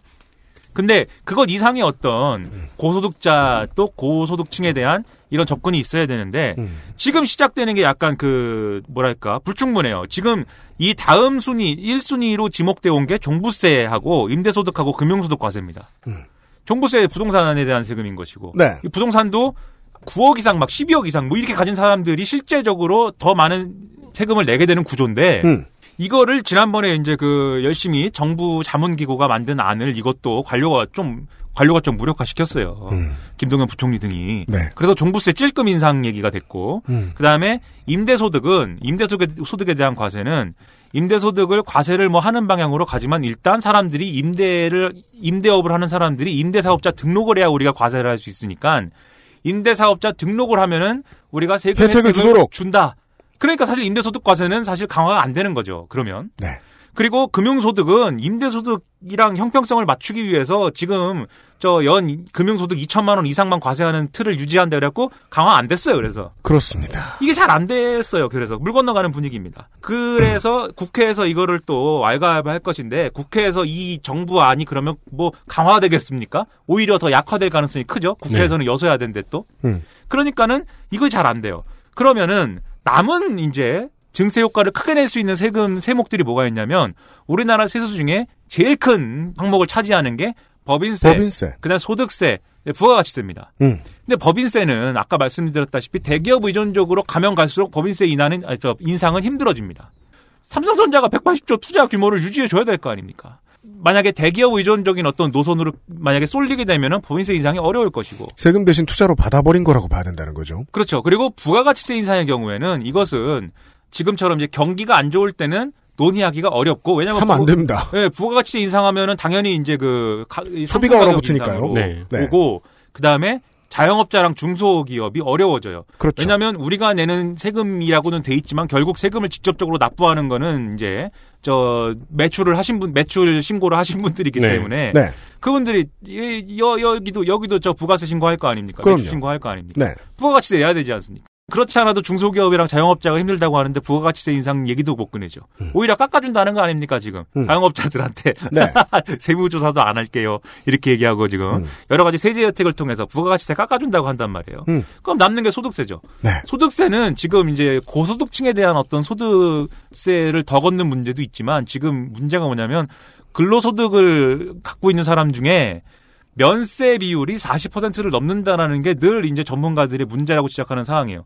근데 그게 왜 그렇게 됐냐면 원래는 한 30% 수준, 수준이었는데 갑자기 40%가 된 것이 기억하시는지 모르겠는데 박근혜 정부에서 저기 있었어요. 그 저 뭐야 연말 정산 폭탄 뭐 이런 얘기 있었어요. 맞아요. 그러다 보니까 면세 비율이 높아진 것이고 그거를 바로잡는 이제 접근을 하면 그럼 당연히 월급쟁이 유리지갑에 손 대야 됩니다. 그렇습니다. 이 정부가 그렇게 할 수가 있겠어요? 네. 그렇지 않아도 월급쟁이들의 여론에 사실은 가장 민감한 정부가 됐는데 지금 상황에서 그렇죠. 중간층 여론에 얼마나 민감합니까? 증세학, 그러니까 결론은 증세하기가 너무 어려워졌다. 너무 어려운 구조 속에 빠져버렸어요 지금. 증세에서 누구한테 돈을 받을지가 확실하지가 않은 거네요, 지금. 고소득자한테 가야 되는데 지금 시작을 지금 시작을 못 하고 있는 것이다. 그 음. 구조 속에 빠져버렸다. 지금 계획은 고소득자한테 더 받는 건데. 그러니까 즉 여기서 주인공은 아무리 봐도 경제 관료들인 거예요. 사실 그런 거죠. 예, 경제 관료들이 대기업으로 하여금 세금을 더 내는 대신에 투자를 하도록 유도한 것과 다를 바가 없고 그렇죠. 경제 관료들이 부동산 위주의 경제가 허물어지지 않도록 최대한 방어해준 마지노선의 역할을 했기도, 했기도 하고 이걸 어떻게 해야 될지가 전 너무 궁금하고 답답한 겁니다. 그러면 그, 그 탓을 하자고 하면은 지금은 아까 말씀하신 것처럼 가- 어떻게 갈아치워야 돼? 이 말이 나올 수밖에 없는 거잖아요. 네. 근데 어떻게 다 갈아치워요? 아까 저 김민아 씨는 내각 전체 개각 이런 걸 말씀하셨는데 제가 얘기하고 싶은 그거예요. 그 재경부 공무원 어떻게 다 갈아보는 수는 없나? 그것도 나름대로 굉장히 문제가 되는 일이죠. 두테르테식이죠. 네. 네, 이래선 안 돼요. 신문이 뭐라고 쓸지 눈에 보입니다. 지금 국민 저 뭐야 저 국민연금 관리공단을 전주로 이전해 가지고 기금운용 수익률이 폭락을 하고 모든 인재가 빠져나가고 전주에서 걸어가냐? 참네. 그래가지고 지금 기금운용 수익률이 너무 폭락해갖고 이것부터 다 문제다라고 주장하는 판에 공무원들을 뭐 어떻게 한다 그러면 또 난리치죠. 네. 눈에 보입니다 아주. 그렇습니다. 그래서 하지만- 이런 어려움이 네, 실, 네. 실질적으로 있다. 네. 네. 결론이네요. 그래서 그런데 그런 어려움이 있음에도 불구하고 답은 어쨌든 정해져 있을 수밖에 없어요.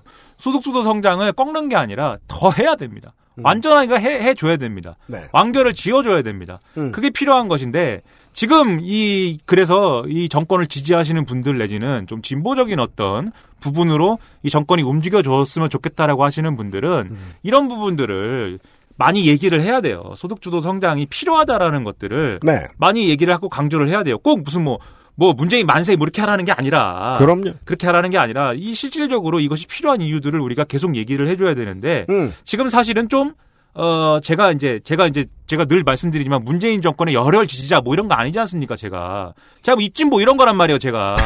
네?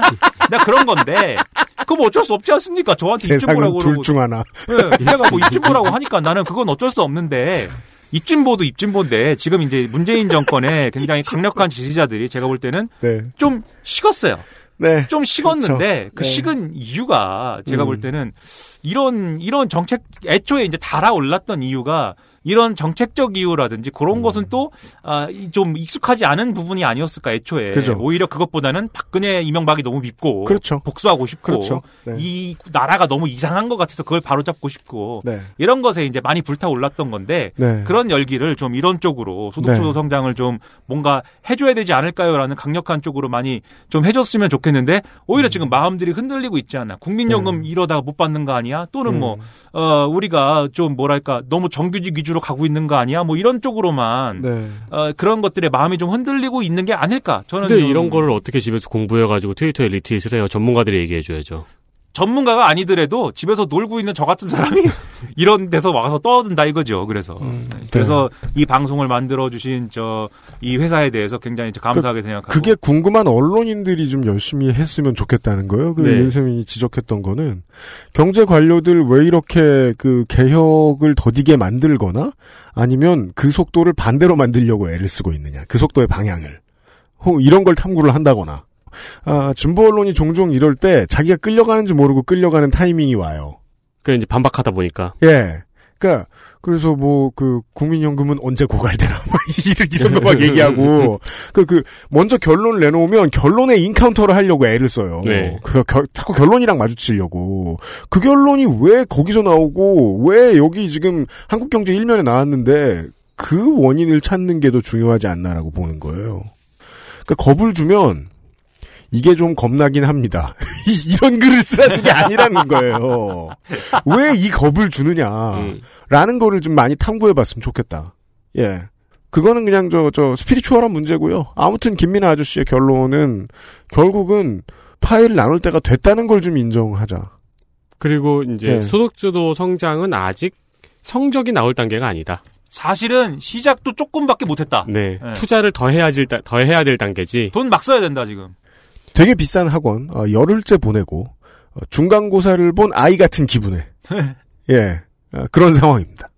아, 김민아 아저씨, 아, 그렇게 말려도 장시간 수고하셨습니다. 죄송합니다. 네. 다음에 봬요. 아, 그, 저, 여러분들도, 어, 일정 교육을 통해서, 네. 그, 김민아 아저씨처럼 말하거나 글 쓸 수 있는 그 강좌가 있대요.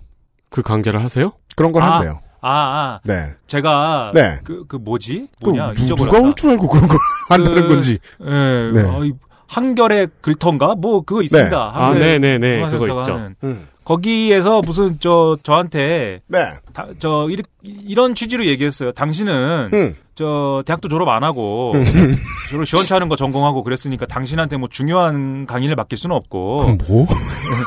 사람들이 글쓰기를 사소한 거라도 하고 싶은데 좀 어려워하고 음. 또 그런 부분에서 보면은 자기 생각이 좀 없는 부분이 좀 크다. 네. 음. 근데 그런 것들 마- 같이 만들어줄 수 있는 이런 수업을 한번 만들어 보는 게 어떻겠느냐라고 해서 네. 그거를 이제 어 만들었다 이거예요. 네. 그래서 9월부터 이제 하는데 네. 그것을 이제 제가 제 제 수준에서 볼 때는 야 이렇게 비싼 가격이 있나 싶, 어요또 이게 음, 맞아요. 제가 8회를 하는데 24만 원을 내고 그거를 등록을 해야 된단 말이에요. 네. 회당 3만 원인데 회당 3만 원이라 그러면 좀 싼 것 같기도 하지만 24만 원이라 그러면 그게 좀 부담스럽긴 하죠. 네. 근데 그게 하루 종일 만화를 볼 수 있는 비용으로. 네, 그렇게 비싼 가격은 아니네요. 그게 이제 그 아주 그, 그 뭐야, 일상적인 일기부터 시작해가지고, 음. 일기부터 시작해서 뭐 제품 리뷰, 영화 리뷰, 뭐 음악 리뷰 이렇게 거쳐가지고 나중에 정치 시사, 시사적인 문제까지 한번 같이 저 글을 절 써보자 이런 취지인데, 음. 어 그런 부분을 이제 어 강의를 시작하시는. 네, 뭐 관심 있으시면은 네. 네. 한결의 문화 어쩌고 가보시면 네, 거기 등록하실 수 있어요. 네. 정확히 뭐지 그게 한결의 글터 맞나? 모르겠어요. 네. 근데 어, 예. 지금 얼핏 듣기로는 인싸가 아싸되는 강의 같은데요. 그렇죠. 네. 상표 리뷰부터 마지막에 정치글까지. 아무튼 어 김민아 아저씨 나도 중원부원 할 수 있다 강의가 있답니다. 네, 관심 있으신 분들은 알아보세요. 김민아 아저씨 수고 많으셨습니다. 감사합니다. 그것은 알기 싫다는 경기도 김치의 진수 콕 집어 콕 김치에서 도와주고 있습니다.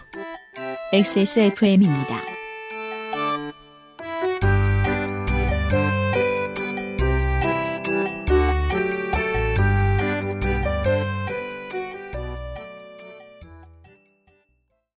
콕 집어 콕.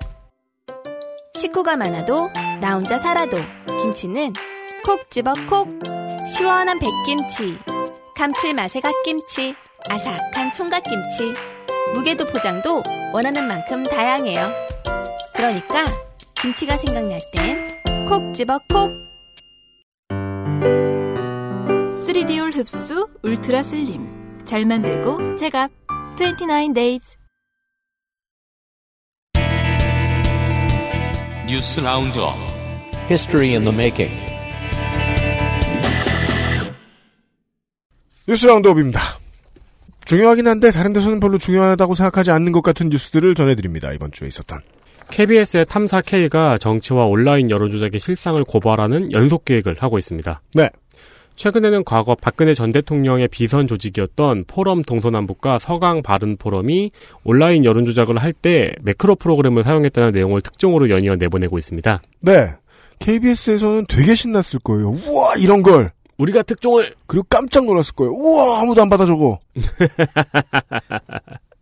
아, 이 조직이 불법 SNS 활동을 했다는 점은 이미 18대 대선에서 밝혀져서 박근혜 전 대통령과 서강대 동문이었던 성기철 회장에게 징역 1년에 집유 2년의 실형이 선고된 바 있었습니다. 근데 그랬으면 박근혜 전 대통령도 그때 처벌받았어야 되는 거기도 하고요. 원칙적으로. 뭐 몰랐다 그랬죠? 서강 바른 포럼 같은 경우에는 지금 드루킹하고 비교를 해보자고요. 송년회 할 때 박근혜 대통령이 나갔어요. 그죠. 가서 일일이 악수하고 인사하고 다 했어요. 네. 그리고 검찰은 물증이 있었다는 것도 이미 외부에 밝혀졌고 그때 왜 수사 못했는지에 대한 핑계까지 댔었어요. 네. 너무 바빴다. 어, 이후 이 조직이 박근혜 전 대통령의 비선 조직으로 활동하고 있다는 소식은 시사저널과 그리고 한겨레가 이미 몇 차례 보도한 바 있습니다. 네. 이번에 KBS에서 근데 새롭게 보도하고 있는 사실은 그 여론조작팀이 매크로 프로그램을 사용했다는 부분입니다. 그렇습니다. 저도 봤는데 보면은 이제 RT수를 획기적으로 늘려주는 네. 거였었어요. 네.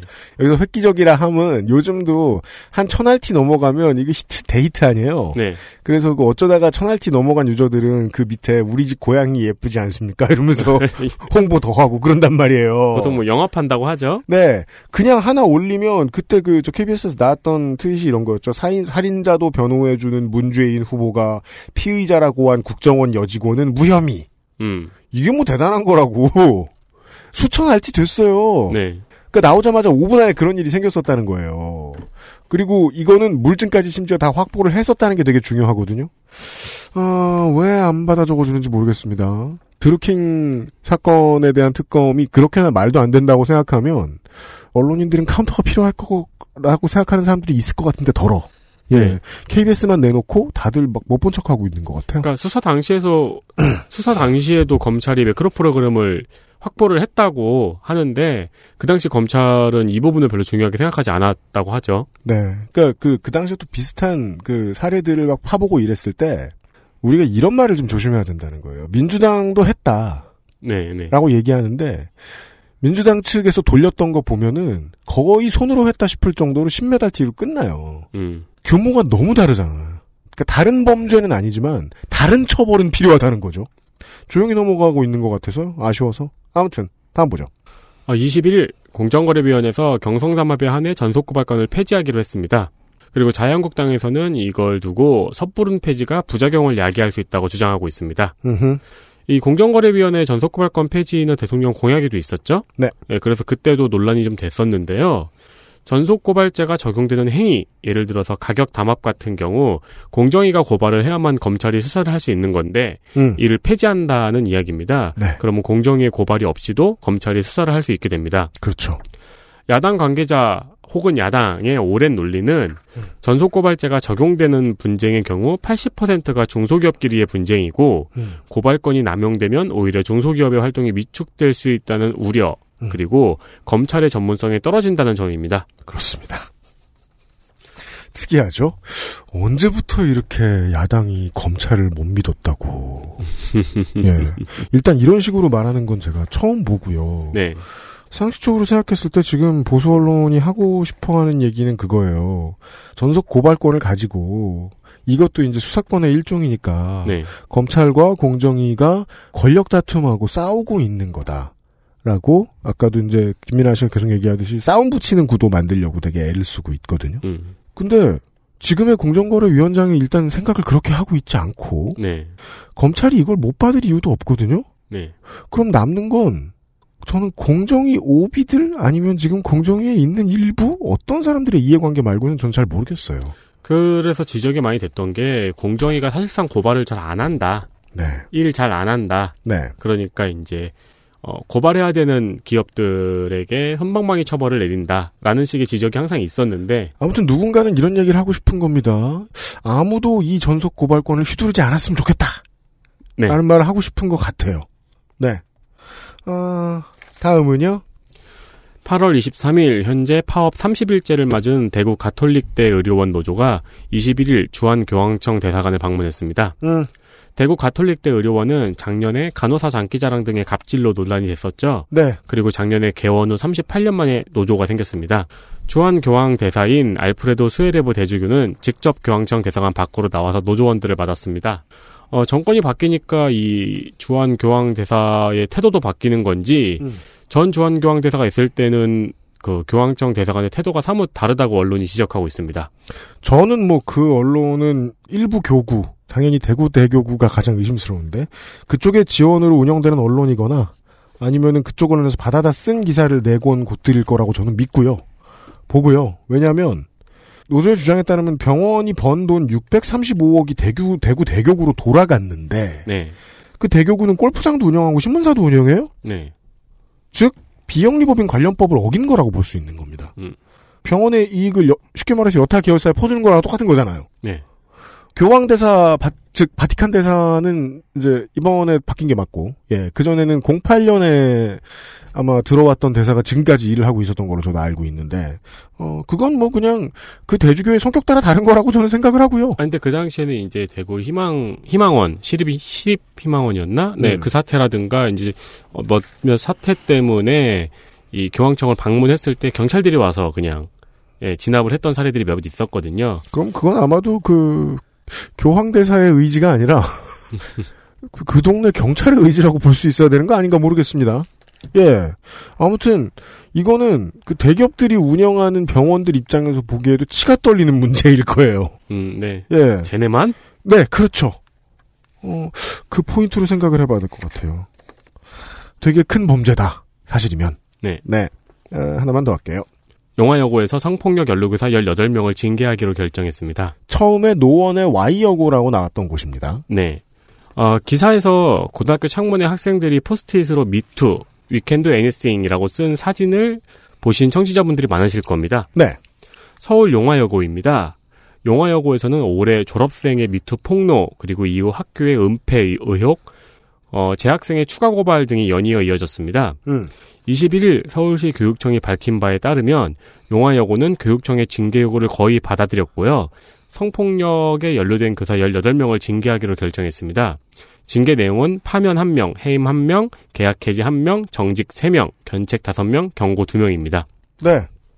이게 대단했던 이유는 이 오비들이 사실상 어, 후배들을 위해서 연대해 준 거거든요. 네. 거기에 재학생들이 호응을 열렬히 해 줬던 거고. 네. 이렇게 그 연대를 해서 범죄를 드러내는 경우가 이렇게 흔치 않기 때문에 학교에서는 특히나 현재 이 오비들은 이제 거의 전국 단위로 그 고등학교 성폭력 문제에 대한 제보를 받고 있습니다. 그렇습니다. 그러니까 이 졸업생도 대단했고 재학생도 대단했는데 국민정서 일반은 이거가 맞잖아요. 그 왜 이걸로 끝날까? 그쵸. 예. 그왜 이런 걸 그 국민정서상 납득을 못할 거라고 보냐면 확실한 성폭력이 있었는데 자체적 징계로 끝나고 나면 기소가 안 되거나 기소가 되더라도 집유 맞고 나오는 사람이 왜 이렇게 많냐? 음. 라는 거죠. 그렇게 뒤집어 생각해 보면 이건 징계를 받았다가 끝이 아니라 징계를 받았다가 시작인 거라고 저는 생각을 하는 거예요. 네. 징계를 경찰이 수사에 이 징계 사실을 참고할지 안 할지 모르겠는데 아무튼 이 사건의 수사는 지금부터 시작이다. 대단한 기적적인 일이기도 하지만 학교라서 일어날 수 있었던 일이라는 것도 참고를 해봐야 됩니다. 이게 기업이면요. 기업에서 피해를 받은 사람은 징계를 내려요. 그러면 징계 받은 사람이 보통은 더 그 위계상 위인 사람일 거 아니에요. 네. 그 사람이 징계를 받아서 뭐 3개월 정직이니 뭐, 뭐 감봉이니 뭐 이런 걸 받아요. 그리고 나면 회사는 평생 다니는 곳이기 때문에 직장 분위기가 나빠져서 최초에 폭로했던 피해자는 회사를 보통 관두게 됩니다. 네. 징계에 없지만 회사를 관두게 돼요. 그렇죠. 예. 그런 결론으로 나오거든요.